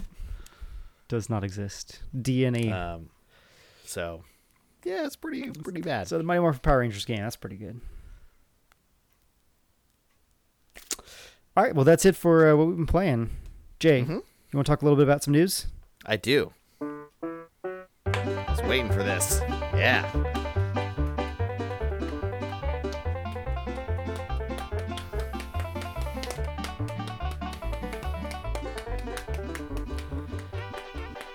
First up, in in news that is not really new. I mean, it's okay. So it's sort of news, but it's not surprising news. It's not like Yeah, it's news. it- it's news. It's news. Uh, Nintendo will not be at E3 again this year. I I actually was a little bit surprised at this, um, because um, I don't think that their last year's appearance went over that well. That whole like play the game thing got pretty, like it didn't show very well on the internet. Oh yeah. Um, and given how poor the Wii U has responded, I feel like oh, they were going to need to show up and do something. well, I don't the know what people. Nintendo's I don't know what Nintendo's business model is, but if they care about money. courting, well, okay, I know how effective their business model is, but I don't know what their plans are for the future. And if those plans, and, and maybe they don't, if their plans involve like engaging people who are paying attention to E3, Mm-hmm. then like going there and showing off cool stuff makes sense. Now, obviously, they'll they'll be at E3. They're just not doing the big press conference. But they. But that's very different from like the what the public sees type of but last year, I mean, deal. I think, you know, from what I remember, people were talking about the online com- press conference, and Yeah, you know, they treat it like a real thing, and they're doing the same thing again. They'll have announcements and shit. Yeah, They'll be the- Mario and Zelda. the people who are talking online aren't at E3 physical anyway, so it doesn't matter that it's not in a room. I don't think. So I don't think that moving back to E3 would make make much of a difference. It, you know, it may just like the the stories that are being written about them not being at E3 might you know ostracize them a little bit. But I I think, at this if- point they've established that the Nintendo Direct stuff has worked well enough for them that I actually, I actually think it's important to keep up appearances in the sense that if you're saying like we have a viable home console in the same way that Sony and Microsoft have viable home consoles, like you need to look like them. Sure, but at some point, if you don't look like them, it, you're just going to look like a liar. So better to not lie than to show up and lie. Maybe that's true. I mean, I don't know. Um, you had some particular E3 news this year. Speaking of not being at E E3, Oh, I'm so sad. So I'm going to Europe in June, and r- didn't ever think about it, but I will be. I will actually be in Brussels when uh, when the big uh, triple electronic is going down. oh So when I get back to the states, I just can't comprehend how many podcasts I will have to listen to. no, right? be so, So many. Listen, you gotta Um, find some free Wi-Fi out abroad and just download Look, everything. Yeah. for the plane Uh, look, I, I'm really looking forward to uh, uh, our big trip, but I, but it does. I, I have watched live. Well, I haven't watched live all the press conferences. That's that's wrong. But I've watched at least one live, and I've watched them all uh, at some point for the last at least ten years. Like I was thinking, sin- was as long as GameSpot was putting them out. Mm-hmm. Like I always found time, like either at school or at work or like ducking out. Uh, Like I always made it work somehow to watch those damn things. Mm-hmm. Um, it makes me sad. Like I just, I just won't even be seeing them at all. I mean, I'll, I'll sure I'll watch them like when I get back. But at that point, it, well, maybe I won't. Because that point it'll be a week old, and this, you know, Well, I mean, I'll have I'll have certainly learned all the news by then. the show is still interesting. Like Yeah, to, to see how it unraveled is You're right. I will definitely watch them. I will definitely watch them. Um But yeah, being part of that moment is kind of cool. Yeah. Like I remember, like I watched the Sony one live last year and pre-ordered the PlayStation 4 as soon as they announced the price. yeah. And they, and like on Twitter, they were like, "It's on Amazon," and I was like, "Click, click." And there you go. And uh, so I'm going to miss it because you and I, in the past number of years, have spent the entirety of those days chatting with each other online, talking about the Mm-hmm. announcements. nonstop. And you often will podcast like right after the press conferences. Yeah. So, you know, I'm going to be I'm to be out hanging dry here. I'm going to just podcast by myself. you could. We'll definitely podcast after I get back. But Jar time with Bobby. Jar time. yeah, that's good. All right, next news item. Okay, so Bobby, do you remember Amplitude? Yes, Amplitude is a game for the PlayStation 2, which at some point in my life I've owned two copies, and now I have neither of the discs. Uh, it is a controller-based rhythm game, the second big game made by Harmonix, the se- sequel to Frequency, which is I, actually really like Frequency, and there's parts of it I like better. Yeah. but it also feels like kind of a proof of concept for Amplitude. Right. Um, if you've played Rock Band Blitz or uh, the Rock Band PSP game, it feels very similar. Um, but obviously, Harmonix went on to make bigger franchises like Guitar Hero and Rock Band and What? Dance Central. You may have heard of some of these games. Um, but there's Band? there's been nerds who are like, you should make another Amplitude game. Yeah. And when they Uh, made Rock Band Blitz, everyone's like, "You kind of made another Amplitude game. This kind of Amplitude, but you should still make another Amplitude game." because yeah, because that game had like a cool aesthetic and like a electronic dance feel and, stuff. It was different, and like the power ups were, were totally different. Um, so they uh, uh, Harmonix has gone on to Kickstarter, and they're kickstarting a new Amplitude game. Uh, it's weird in a couple ways. It's very expensive. It's a seven hundred seventy-five thousand dollar goal. Right. So they're making a, a In 18 full game, big ass. Yeah. Like there's, they, they have the It- game they want to make. It's not like, oh, we would like to do something like Amplitude and put out, you know, no, a little th- like they've actually called it like Amplitude HD. They're like most of the people who worked on that game still work here. Um, we are, are it, it seems like more than like just upresing it and putting it out, but also just kind of like we're gonna make it look really pretty on you know right. aspect ratios on new consoles, that type of music, and also kind of a platform to put more music out. It'll be PS3, PS4 because uh, Sony owns the license, so it will not be anywhere but Oh, I didn't realize that. Interesting. Okay. yeah. Yep. Yeah, they made Sony published uh, frequency and amplitude. Huh. So that is why it is a PS3 and PS4 game. Cool. I, you know, I have. It's like how I felt about Double Fine. So I think there are two conversations to have here. Okay. Um, The, fir- the Uh, let's get out, out of the way. The first conversation is a new Amplitude game. That sounds awesome. I would play that. exactly. So I I've backed it already. Uh, I got. I actually got in early enough to get one of the like low, like the fifteen dollar early backer price. The game's twenty bucks, but if you were one of the first, you got it for fifteen. I was like, no thought, immediate buy. Like uh, that. Obviously, I want a new amplitude. I'm happy to help make this happen. Um, I I haven't. Uh, there's not a lot of games that I have enough confidence in to pre-order like this. This is one of them. Um, so absolutely, I'm way into this. However, it needs to happen. Independent of that whole discussion, I'm pumped and happy to pay money for it. Then the other discussion. The other discussion is a big established company going to Kickstarter and asking people for money. And and not just a bit of money, like a lot of money. Which, Uh, well, I should say, so, so- by com- somewhat in the range of three quarters of a million dollars. Yeah, Yeah. it's kind of a lot of money. by comparison to projects that have been supported wholeheartedly, like the Double Fine projects, it does not seem like an unreasonable amount of money, and it is an Um, it's the amount of money that it takes to would take to make a big game. Well, and you'll remember, uh, Double Fine asked for four hundred thousand dollars, of which one hundred thousand was for a documentary. They got like over Two two million, million yeah. dollars, and they ha- are having like serious like budget problems with that game. Yeah, Like they had to release the first half.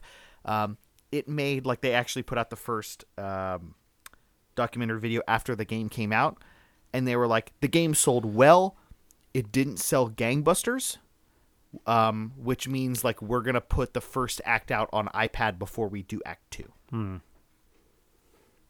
I, I- they got a lot of money, but they're still making a niche game. Right. it comes down like it, it's really interesting because like the financial guys on those the documentary series is like actually totally worth the price of kickstarting that damn thing because he's like really frank. He was like, "This is what I expected the game to do."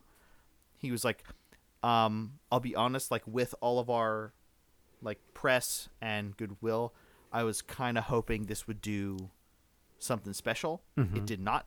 There's no need for like concern it, or like anything like that. Like we're super good. We're glad we made this. We're gonna. We have no problems like now making the second half.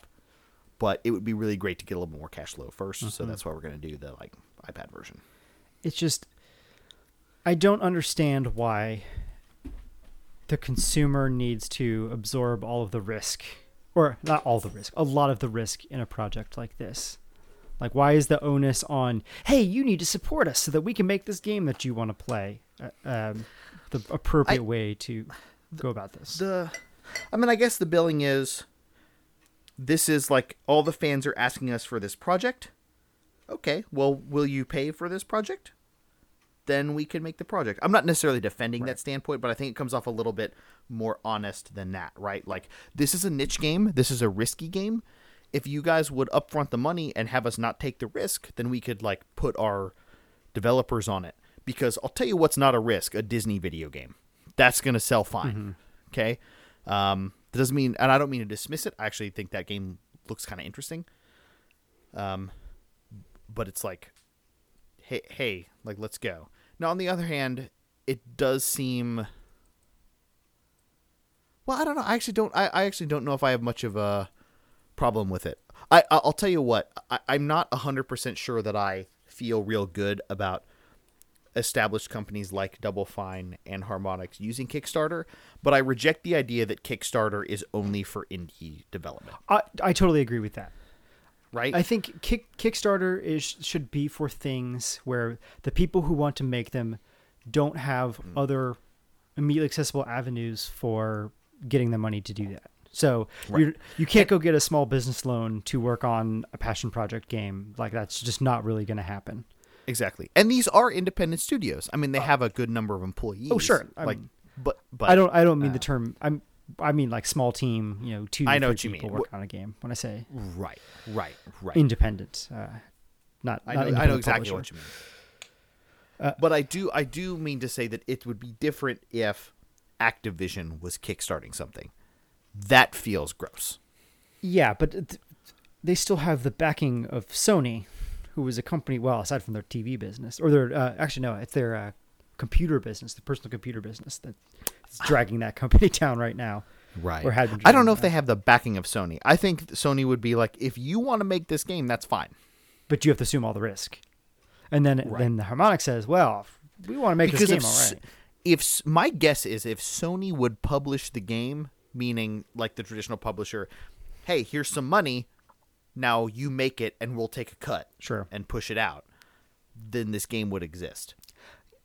Uh, that's interesting. I would I would love to know what those talks were like.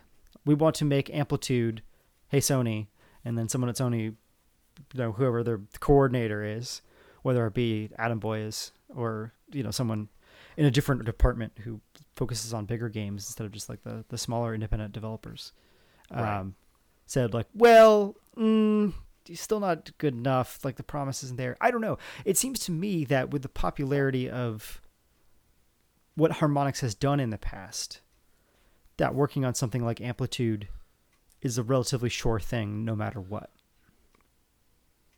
I don't think so. I well, one, um, Maybe- so the music genre isn't what it was a couple years ago. Right. Two, I wonder how Rock Band Blitz did.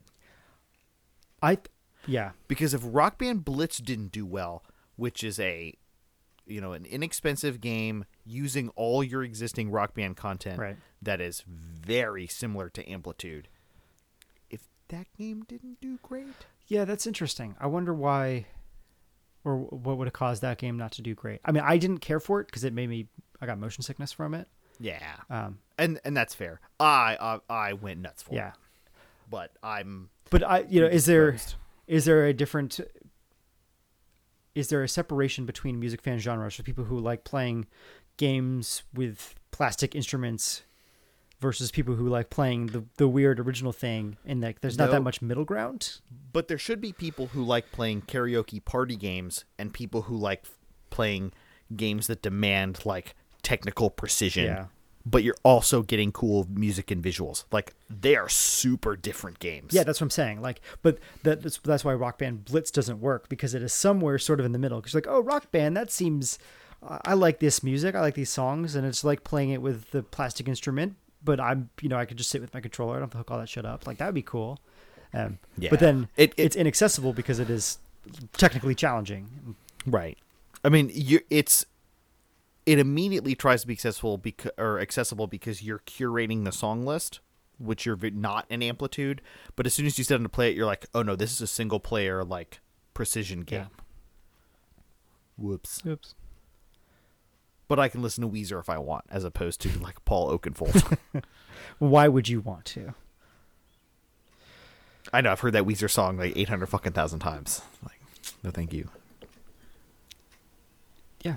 So I'll see. I mean, they it's a three quarters of a million dollars. They've already surpassed a hundred thousand, and it's only been up for what six, seven hours now. I don't remember exactly. this that's afternoon. yeah. So yeah, seven or eight hours. Um, it'll be interesting to see.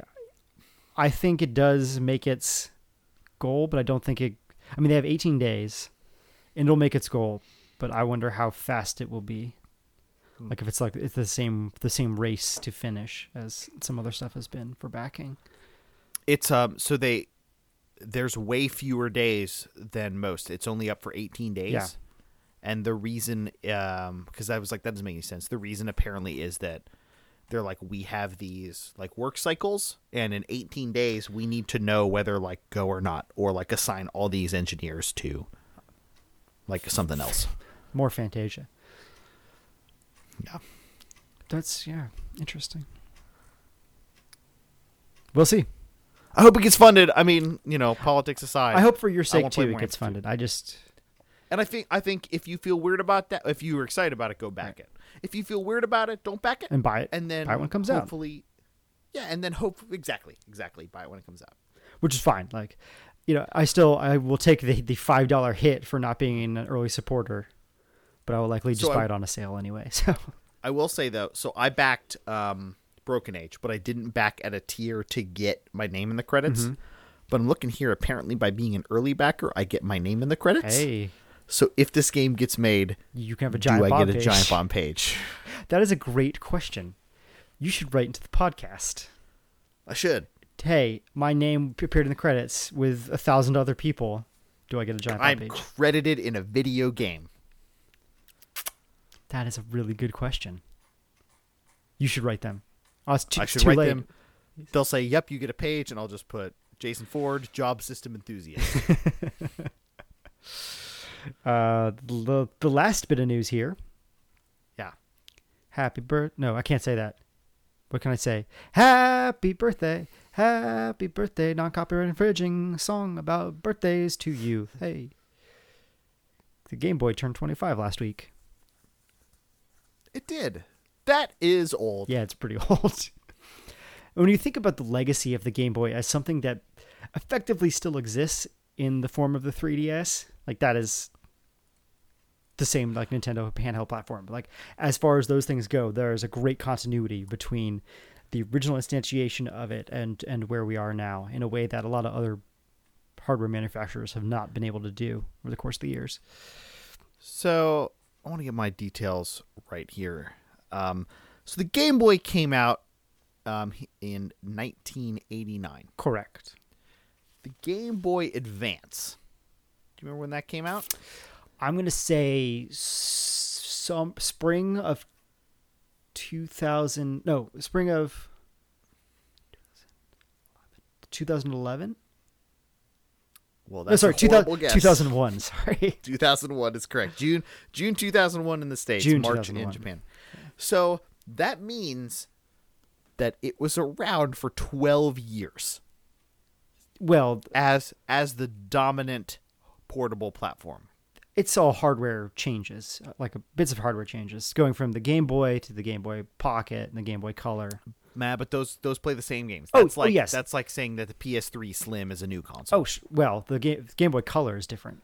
It played the Game Boy Color is is a weird mix because it's it, 'Cause- it's the same thing, but it's also backward compatible. It's fully backward compatible, and most of the games that came out w- were compatible with black and white Game Boys. Yeah, there were very but there were very few Game Boy Color only games, notable because Yeah. they were in the like clear, like the see-through uh, cards. exactly like those uh, Zelda Oracle of Seasons and Ages games, and the like Super Mario Brothers port. Oh yeah, th- those were all backward compatible. You're saying they were they, They were made to be in color, but you could play them on black and white. Not Oracle of Ages and Seasons, I think. Are you sure? Those are regular ass No. cards. Are they really? Yeah. That, those are just I have them.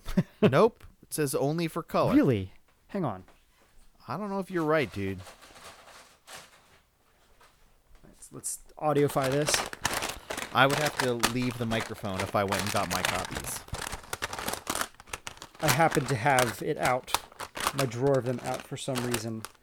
That is the sound of a man rifling through Where a are they? mess of Game Boy games.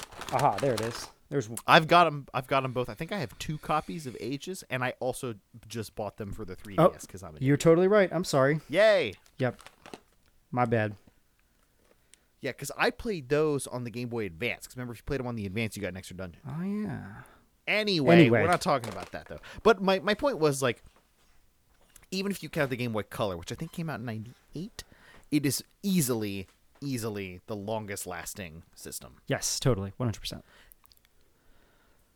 Um, and a really good system. You know, a system that despite its hardware limitations f- was able to implement a lot of different genres and ev- Well. ev- yeah, well, and evolved over time. Um, in a way that sometimes you just get stuck in a hardware rut where you can't figure out you know how to how to improve and how to process. The introduction of color in particular like the color part of it didn't matter because those games still played the same when they were in a different color. that Um, was interesting too. They it and it didn't change the graphical processing Right. power, but it just added color. Yeah, but if you look at like the King of Fighters game, which is ridiculous that there could possibly be a, a decent fighting game on a, a platform of that low power.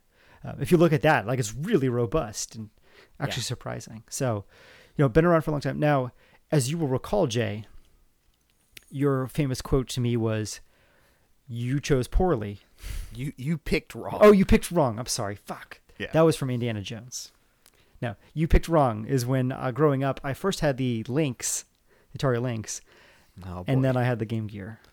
Because those were in color, so color had to be better. So it wasn't until the Game Boy Color came out that I actually uh, had any Game Boy games. So I played at friend's house, but It's insane. I I got my Game Boy on kindergarten graduation day, ha, ni- 1990. Got the Game Boy and a copy of Super Mario Land, that's good. Good package. which you could kind of just stop right there, and you've got two solid games. Yeah. But uh, yeah, it wasn't until much later that I actually got a hold of a piece of big fat gray. What do you what do you like to call it? You call it big fat gray? I call it Big Fat Big Fat Gray. I don't I don't like think that's the right answer, but I've just always called it Big Fat Gray. Call old gray. Old Gray's At good. At some point, and it's O L apostrophe. Sure. Old gray. Uh, So which iterations do you have? I had a um, big fat gray, then I had a big fat clear, and then I had a color. hang on, let me look in my drawer here. Okay, so two separate questions because you're kind of a collector. So what did you like have have, like live and using, Okay. and then what have you acquired? My first first one was the clearish purple Game Boy Color. Wow. Okay. um, and that was one of the original Game Boy Colors. I then since have acquired a teal Game Boy Color. Okay. Yeah, they had. I think they came out. I had a solid purple Game Boy Color. Yeah, it, And I think those were the only two. sol- yeah, solid and it was solid purple, and clearish purple. Um, and then my Game Boy Advance is the I think Arctic blue or something. It's like a clear. We're not talking about Game Boy I know, Advance. but you were asking. Uh, I'm talking about no. I'm asking about Game Boys. and then I have I have a pocket somewhere, but I don't know where it is. the you know I I always thought the Pocket was stupid and did not ever have one, but looking back on it, it's nice. Like the form factor is great. Big screen, like v- much much sharper blacks and whites than the. Uh, And at some point, uh, did we get the Pocket Color, or was that only? Or sorry, not Pocket Color, the Pocket, uh, the lit Pocket version. I don't think we. There was like a side lit could be- Pocket version. I think that may have been could be Japan only. Yeah, I think so. Um, but yeah, so for me, the Game Boy was a lot of catching up. It was okay. I have this Game Boy now. I'll go over to game or I'll go over to FuncoLand and buy some of the games that I've missed. So I have a lot of Game Boy games, but many of them are just multiple copies of you know Pokemon Blue and Red and Pokemon Blue and Red. I have like four or three of each. Uh huh. Um, so yeah, I, uh, there was definitely. I did not have as fond nostalgic memories playing that because I didn't have it. What are you What are you looking at online? I can tell you're rifling through the internet. Well, I was eBaying Game Boy Pockets because I was like, maybe I need one of those. There's- They're like twenty five dollars. Mm, if you could guarantee, high. if you could have a lit, the problem is the lighting. It's just not fun to play on something that's not. I know. I looked it up. That's the Game Boy Light, and that is Japan Okay, only. yeah, Game Boy Light. But yeah, stuck around for a long time. Now, Jay, Yeah. before we discuss some of the games, I was thinking maybe we could talk about some Game Boy facts. Oh, agreed. So, um, straight, f- You know, there's there's a lot that we remember yeah, about the game. Sure. As we've just demonstrated. but there's a lot that we have forgotten. Mm, I bet. And what impresses me is that on the anniversary, 25th anniversary of the Game Boy, some intrepid news outlet has gone deep into the archives to remind us of the 25 things we forgot about Game Boy on its 25th anniversary. So, uh, Susanna Kim, notable games journalist Susanna Kim, has provided Big notable games journalist Susanna Kim. has provided us with a story on ABC News to help us all remember the things that we've forgotten. So, here are the 25 facts that will bring you back to 1989. I believe we can just alternate, Jay. yeah, why don't you kick it off? Um, number one, fact you may not have remembered. This may be true. Game Boy launched April 21, 1989 in Japan. there you go. That's the 25th anniversary. just, just a little bit ago. Released four years after the NES. And it, Uh, it, number- it brought hits like Mario and Zelda into homes for the first time, I feel like I've heard. which is not true. Nope. Which is because No. Zelda did not come out until much later. Then 89. Yeah, definitely. and also like Link's was li- on the also was on the NES twice before it, it actually it was on the NES twice and then the Super Nintendo once. Yep. And then And then 92 or Boy. 93. I think it's 93. Yeah. So, Um, number two, uh, the Game and Watch was the predecessor to the Game Boy. It let you play Donkey Kong. I forgot about that.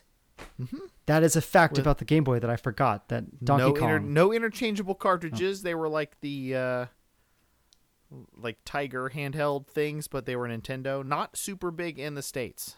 Um, but that's a fact. That's a Game Boy fact. Here's another Game Boy fact. Um, it was designed. Oops, I lost my page. Game Boy was created by designer Gunpei Yokoi. I did know I, that. actually I knew that as well. He uh, Metroid as well. Isn't he Metroid guy? No, I don't remember. I think he's Metroid guy as well. He did a couple other things. He worked on like- he worked on Game and Watches. Let's see. I'll just quickly. Oh yes, you're right. Kid Icarus and Metroid. He also designed uh, Rob, the robotic operating buddy. Well, you can't win them all. Yeah. Number four, it's Game Boy. Two words, not Game Boy. Tubular. Tubular. What tubular? Why is That you know, hey, we're talking about 1989. Got it. And everybody was saying tubular. got to throw in just a word like tubular? Tubular. Uh, Nintendo's press page indicates Game Boy's U.S. system release date was July 21st, 1989. I bet you did not know that that press page actually said that. It indicates that, but it actually didn't come out until August 15th, 1994. What? Mm-hmm. Yeah, Nintendo's press page is a lie. Did not come back until it could come out until 1994 here in the states. What didn't? The Game Boy. Tubular. Tubular. Number six, Game Boy's first screen had four colors of gray. I knew that as well.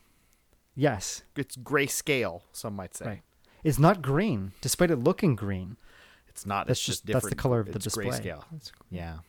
Hey, did you know number eight, Game Boy was battery operated, double A Uh, batteries. That's the wrong one. You should. Well, we'll switch it. Ah, up. fuck. Well, you get the better one, so it's okay. I do. Yep, I did know it was battery operated. Four big AA batteries. did you know in 1989 there were no cell phone chargers?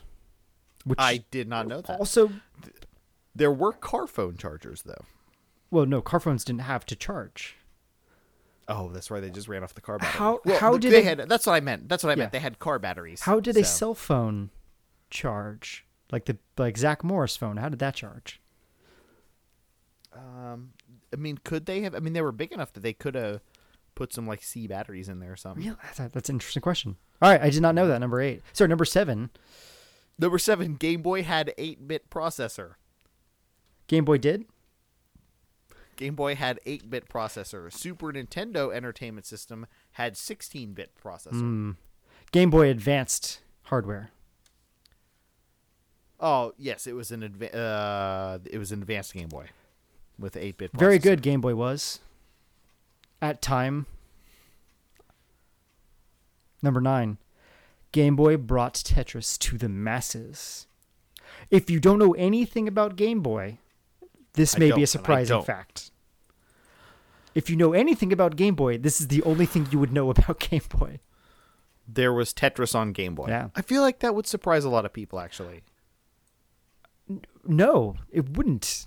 You you sure? I'm pretty sure that that is the thing people would know. okay. okay. Number 10, the price was sweet, bruh. Just eighty nine ninety nine. It's a pretty good price, bruh. Jay, name a price.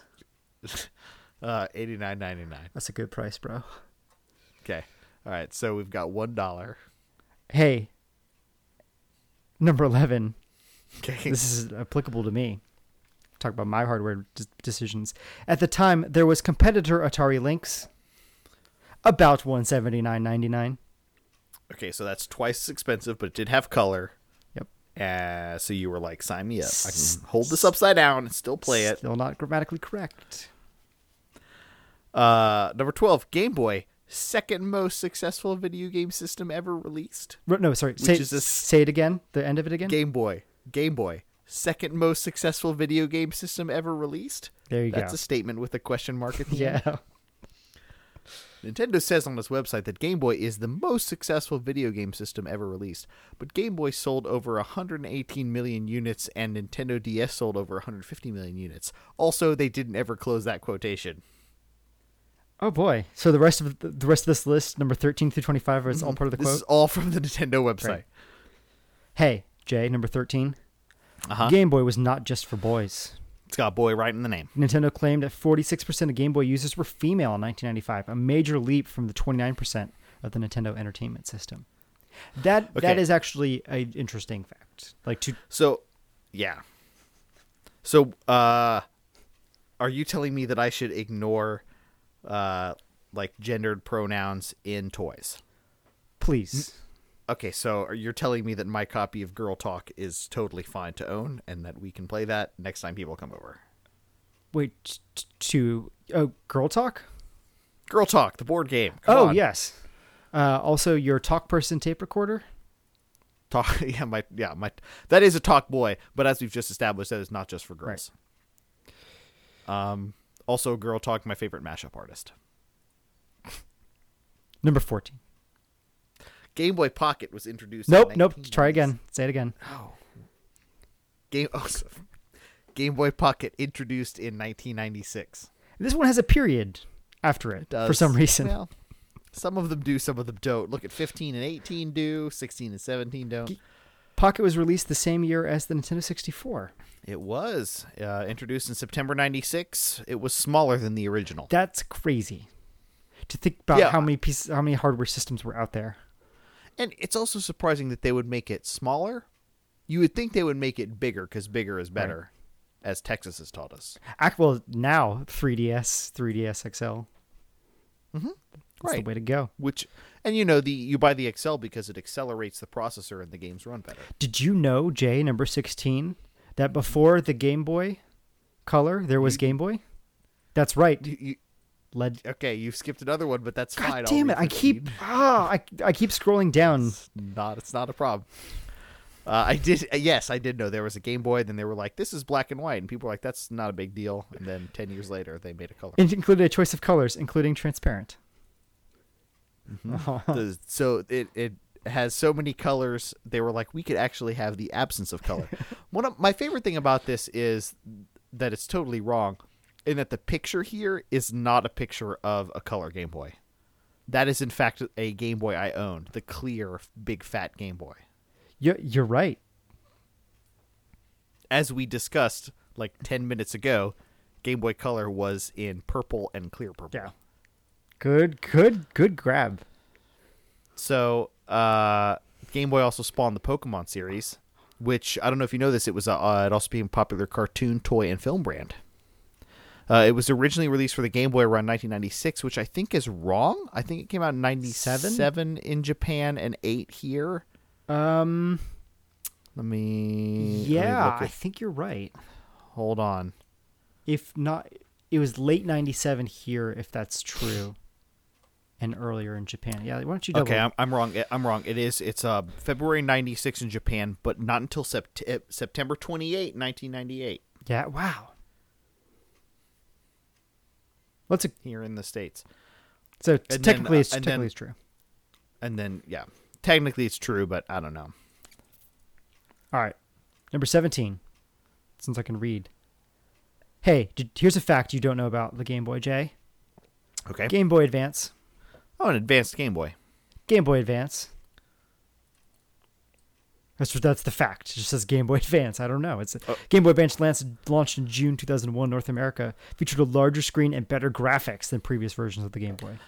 Whatever. The Game Boy Advance SP was re-released in 2003, which makes no sense because it was released in Yeah, you, 2003. you can't re-release something that has not been released previously. Let's move on. Uh, number 19. Game Boy was precursor to Nintendo DS. False. Nintendo reached older audience by dropping the boy element in Nintendo DS, according to US Gamer. Hmm. 21. Game Boy Micro introduced 2005. Well, the Game Boy printer launched in 1998. Counterfact. You can, quote, play Game Boy games on your iPhone or iPad. There's a Game Boy Advance emulator, which is, Yeah, the quote unquote best yeah, emulator. according to CNET. It's not endorsed by Nintendo. And it also doesn't play Game Boy games, it plays Game Boy Advance games.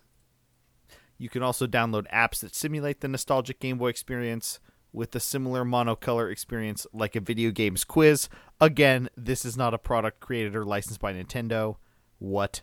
Okay, let's get back to things that are licensed by Nintendo. Number five, number twenty-five. Big last fact. Last thing we did. Quote, in quotes, Game Boy on Android. My boy. My Boy is an app available My boy. created by Game Boy Fan in the Android Play Store, and it's free. It's a super fast emulator that can run Game Boy Advance games on a broadest range of Game Boy devices. I like that this is ABC News and the last three like facts you forgot like you forgot you could illegally emulate games like through like backdoor Android apps. Side loaded. Uh, uh Also, Yeah, also not about Game Boys. 25 things you forgot. Uh, did you buy an Ouya and forgot that you could pirate good games on it? Well, let me remind you. You can totally sideload all this stuff. I'm gonna have to bookmark this thing for later. A circus accident headline. oh, yeah. Okay. Who says old media is dying? Thanks, ABC News. But more importantly, we have something to do. Mm-hmm. Good morning, Captain. Well, good morning to you. Do you need another mule skinner The list. down on your new mud run?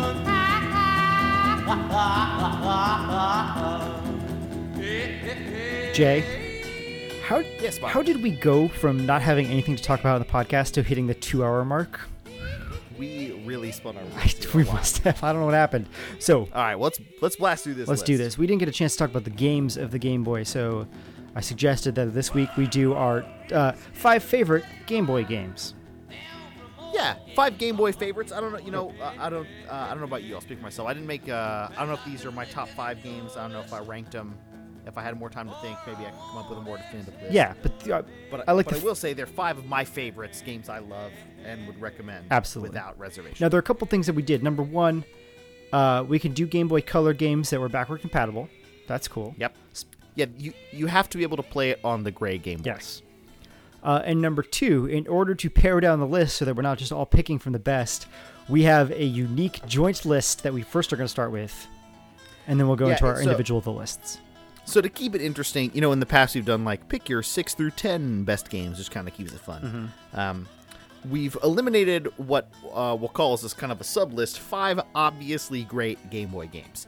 These are games they're they're just obviously great. They're going to be on everybody's list. Let's just get them off the table and acknowledge they're great, so we can get into some more interesting. Picks. Yes, So number one, we got Tetris. of course. Uh, despite the fact that Tetris DX is better, Oh, Tetris DX is better. it is, and it plays on the Game Boy. I'm gonna write Tetris DX. Change down. it, changing it up. It is a better game. Change it up. Tetris DX. Uh, next up, personal favorite of the show, Pokemon Blue. We have talked at length about Pokemon Blue, how it is one of the finest games of all time, and certainly one of the finest Game Boy games of all time. Number three, we got Legend of Zelda: Link's Awakening DX, a game I feel like we've talked about a lot. I know I recently just replayed it for the umpteenth time on 3DS. It is still fantastic, Cha, uh, cha, weird and wonderful. Oh shoot, I talked over. That's it. okay. I didn't. I didn't up Uh, it. a weird and wonderful entry in the Zelda series. Um, that's like four, five, six bucks on 3DS. Everybody should everybody should play it. It's Totally.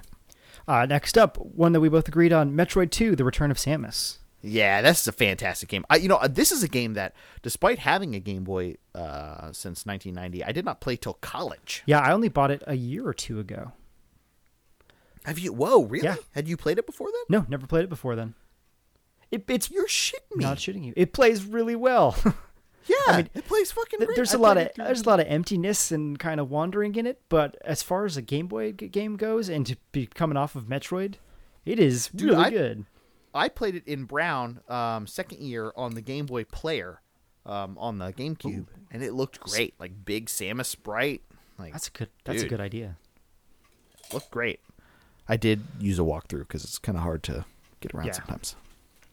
But that is a strong fucking game. Much better than Metroid 1, by the way. Yeah. Like, significantly better. then the last one is Super Mario Land 2 Six Golden Coins. One of the best graphically looking games on the Game Boy. Uh, first appearance of Wario. Um, really impressive uh, level design and uh, detailed sprite design. Yeah, because I was thinking Um, because you suggested uh, Super Mario Land, and I was like, ah, I kind of remember that being just kind of okay. Um, and then I was like, let's look up two again, and I was reminded at how, I mean, it's being based off of Super Mario World. It just looks so good on the Game Boy. Yes, the way that Mario is drawn very specifically looks like Super Mario World, and looks yeah, it looks fantastic, much better than just about any other. Which is Boy where like Super Mario Land looks like Mario the first, and then they like skipped two and three, and then went straight to World. So So there we go. So those are five obviously great Game Boy games. So now let's get into our actual lists. Five Game Boy favorites. Mhm. Uh, you will go first. I will. This was my week. Um, I'm going to start off with so a couple of these I've only come to recently. Well, here's here's the question. I realized the thing you'd asked me if there's a game that's going to be on both our lists, and then I Just then I remember what the game was. Yeah. First game on the list, the Pokemon trading card game. Pokemon trading card game on both of our lists. Abso fucking. I bet that's the only overlap we have. Uh yes, I agree. Yeah. So uh, we've talked at length about that. If just go buy, a, I have two copies. Go I have a copy. I erased mine a little while go ago. It's go great. buy a copy. It's it's a phenomenal game. It's probably better than Pokemon. It's certainly better than every No, Pokemon it's that's come after Blue. Hmm? Okay, you know I've heard X and Y are real good. They're still the same game. This is different. I'm not. I'm not necessarily arguing against you. I'm just trying to think of what I've played. It's not better than Pokemon Blue. Yeah. It's really good though. It's really good. It's really good. All right, so I- I'm going to throw one out here, which is in retrospect not a good game, but was a game that I played uh, at a friend's house that really impressed me because I hadn't had the chance to like, spend much time with the Game Boy. So Castlevania: The Adventure is not a good Castlevania game, but I was really impressed that I was able to play what looked like the Castlevania game I was playing on my Nintendo in my hands on the go in the car. So it earns a spot on my list just for that reason.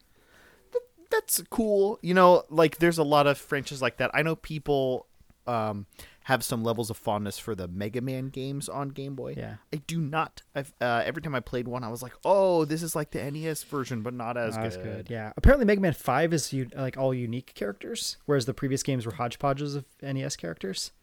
Yes, Uh, but I I never played that. And also, there is apparently a a TMNT game, the third one, that is like a Metroid type game of exploring a big map I area. didn't know that. So Did not I have to get my hands on that, but I'd, I'd never played that before. So First game on my second list. game on your uh, list. second game on my list. Uh, I was shocked, shocked, I say, listening to the Giant Bombcast this week, as nobody knows anything about Kirby. Uh, they were talking about Kirby's Adventure not being that great in the debut. They did not remember that Kirby Did- yeah. was a debut on the Game Boy in Kirby's Dream Land. Um, a fantastic game in its own right, though I gotta say I picked Kirby's Dream Land 2. Um, is the game I will put down. Uh, as an owner of a Game Boy, and it always feeling like a cool portable system, but kind of the second run for the Super Nintendo for most of its life. Um, it was cool to get kind of a franchise that could be owned on the seer on the uh, handheld. And Kirby's Dream Land 2 was a big, long, uh, expensive platformer where you had weird fucking superpowers and buddies uh, that were not around in Dream Land 1. So in Kirby's Dream Land, you could suck people out and spin them up. Um, in Kirby's Adventure for the NES, that introduced like you could inherit powers of other people. But at Kirby's Dream Land 2, they combined inheriting powers with riding around on animal friends to make a total nonsense game. you could ride around on a hamster's back, you could ride in the talons of an owl, or you could ride in the mouth of a I fish. I believe I now remember this Nintendo Power cover. I think they had God, one for it.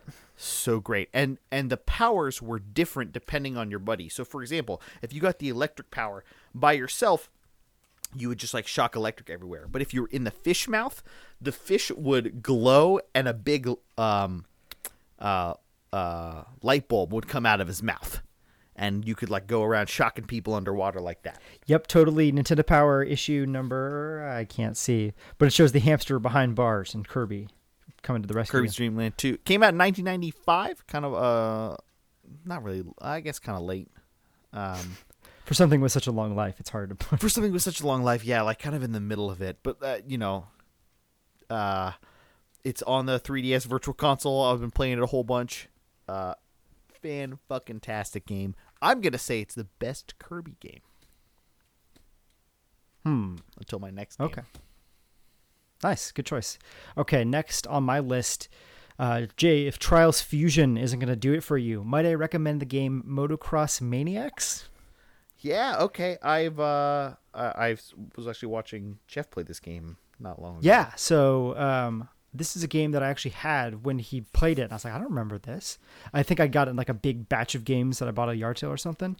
So I went to play it, and it is totally awesome. It is Yay. as far as like a little excite bike like stunt biking game goes.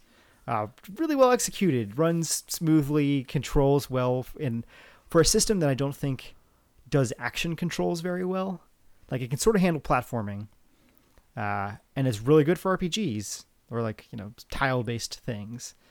Um, the sensitivity required to play other types of action games isn't necessarily there. So Motocross Maniacs is really cool, and it's fun to see uh, that kind of stunt bike and um, what are they called? Moped, not moped, like motocross motorcycles actually working. Cool. So I said Kirby Dream Land 2 is the best Kirby game. It might be, but a, the only serious contender would be Kirby's Pinball Land, which I've talked about a lot. Uh, it came out in 1993. Uh, still my favorite video pinball game of all time. Uh, every stage has three different levels, each its kind of own pinball machine that you then go and fight a boss on. It's it's a good pinball game or a good video pinball game specifically in the same way that Pokemon Pinball for the Game Boy Color is that like uses not just the look of the game that it's uh, you know taking its name and uh, sprites from, but also making it feel a little bit like a game in that having series. having mechanics that ape things in that game, but applied to a pinball exactly. table. I guess Sonic Spinball, although that's not a great game, kind of did the same thing too. Um, I've not, Again, you know, I've never played it. boy, you should totally, you should totally. I wonder, I wonder totally if that's out that. on a virtual console. Of so, well, there is there is the world's virtual Yeah. console as recommended. It's on the 3D. It's on 3DS Virtual Console. I own it. Maybe. Okay. Here's a game I did not know about until uh, friend of the show, good friend of the show, Loso recommended it to me. Yep. It's Donkey Kong, which is also known as Donkey Kong 94. 1994. Yeah. That game's fantastic. the proto um, Mario vs. Donkey Kong. Hold up. Had you? Yeah, I was gonna say, had you not played? Never touched it. Didn't know there was a game before sh- Mario vs. Donkey Kong, You are fucking kidding. which is one of my. you know, like Mario vs. Donkey Kong. Like I think it's like half a remake of that game, isn't it? It's uh, I, remake is not the right word, but it is it is the same. It's the same same, game. game. Oh, I can't believe I- that. yeah, Donkey Kong 64 or Donkey Kong 94 was I had no idea, and it still plays pretty well. It's a little sluggish. Uh, Sure. by by comparison to a lot of modern stuff where you're, you're doing some puzzle platforming but uh it's really cool and i was glad that i got to go back and experience it Totes. totes Um, my fourth game. Uh, I actually put Super Mario Land one on my. Good for you. Um, I I thought about this because it is not as good as Super Mario Land two. However, however it, it is such an incredible early Game Boy game. Like all the sprites are really, really, really small, and it's uh, a little. It's clearly limited in its scope uh, when you look at it now, Yeah. But at the time it was really special. And I also like how, in a way that Nintendo does not feel like they're doing now, they felt okay to take weird fucking risks with that series. Like this is still in a world where we had like Mario and Mario 2. Like here's like a whole nother fiction. There's like palm trees everywhere. And like it's I like don't know, it's man, like an Mario's a, gonna fight. i remember there being an egyptian thing to it There's an Egyptian thing in one of the levels. In the there's 12 stages and stage 6 you are in a submarine. The whole level. That's like you're in a submarine firing bullets. like so cool. Like around. And in the last level you're in an airplane fighting i remember the airplane from the Uh, commercials Yeah. And you're just like, that's fucking nonsense. Never do that again before or since. um, and it's it still holds up as a uh, as a pretty good platformer, especially considering again how, how early yeah it was. I the- i do own console. it i just uh It's it. worth your time. I, I think I think it's a pretty great game. cool well my last game here on this list then is a, a double whammy but it's, it's Okay. a great combo pack that's dragon warrior 1 and 2 One and two, I thought you know I almost made my list. That is a uh, sixth entry for me. If you ever if you ever want to go and and play a Dragon Warrior game, uh, and you can't get a hold of Dragon Warrior three, this is the way to do it. They did a fantastic job with it. Dude, and honestly, like fuck two. Oh yeah, I mean, there's really no reason to play that. But what One is great. I played through all of one. you get to, first year. you get to experience what it was that made Dragon Warrior really good, without the punishing difficulty and not being able to uh, save your progress in like a really meaningful way. You know, like it did such a good job. I believe it had like a sleep mode where you could just save on the world map and and put turn the Game Boy off, so you didn't have to like constantly worry about going back to the town. Um, that is the way that Dragon Warrior is meant to be played. It kind of gets at the heart of the Dragon Warrior ness. So, and pretty on the Game Boy Color. Super pretty. All right, your last one. My last one is probably my. It's not the best Game Boy game, but it is my favorite Game Boy. Uh huh. That, that's Alleyway. Alleyway. What, is that one of the first five that they released?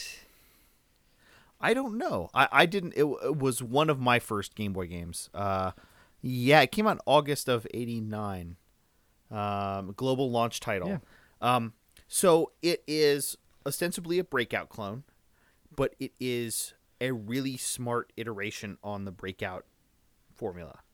Um, as you go about each stage, like they introduce new complexities. Your uh, ship shrinks halfway at about level seven, I think. Um, you'll start hitting bricks, and all of a sudden, the bricks start falling towards the bottom of the screen and are replaced by an identical set of the first set of bricks. so you have to clear the stage twice, like within a certain amount of time. Um, it uh, like the box art looks super great. The sounds are fantastic. It's just kind of uh smart, low impact, um, kind of puzzle puzzle game for uh, Game Boy handheld system. The original casual game. Yeah. Um, you got some cool bonus stages that looked like Mario and um, uh, Yoshi and stuff, where the bricks would not bounce back. You just go right through them. You would like try to clear them out in a certain amount of time to like give you these crazy score bonuses. It is a really, really, just really well designed game. Um, It's a bummer that we're now talking about the Game Boy on its 20th anniversary when everyone else is and has probably already hit eBay and prices have spiked for a lot of these things. I bet. This is not the time. this game's also also available on Virtual Console though. Oh, okay. So, just saying, 3DS owners, go buy the stuff. I you know I forget that that thing even really exists. You you go buy Alleyway and Kirby's Pinball Land, and I will give you five dollars each if you don't like them. Oh. I feel that confident. That's your They're guarantee. really good.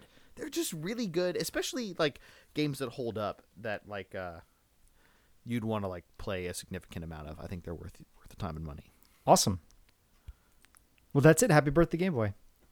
Happy birthday, Game Well Boy. done. So we will be back again. Uh, I think we're gonna do some sort of special episode next time. Yeah, I think so. Do a little intro to summer. We'll be I'll be gone a lot over hmm. the summer, so we'll see about recording. Ugh. Oh God, Snow Leopard just prompted me to upgrade to Mavericks.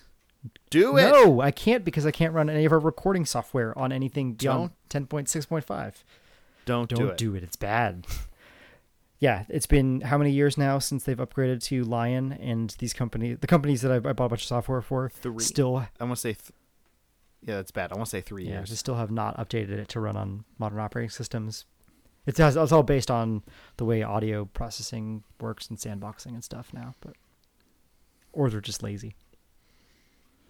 So, if you too are lazy, uh, no, if you're not lazy, if you're active, go to lowscorepodcast.blogspot.com. Leave a comment with some of your favorite five favorite games. You can email them to us, and we will read them on the podcast. That's lowscorepodcast at gmail.com. We have a Twitter. We do have a Twitter. It's at Low Score Podcast, but don't Twitter us, Twitter us anything this week. Bobby, we joked about it before, but you got your PhD. Congratulations. That's awesome. So everybody should tweet Apokista. Congratulations, you have a PhD now, and that means blank.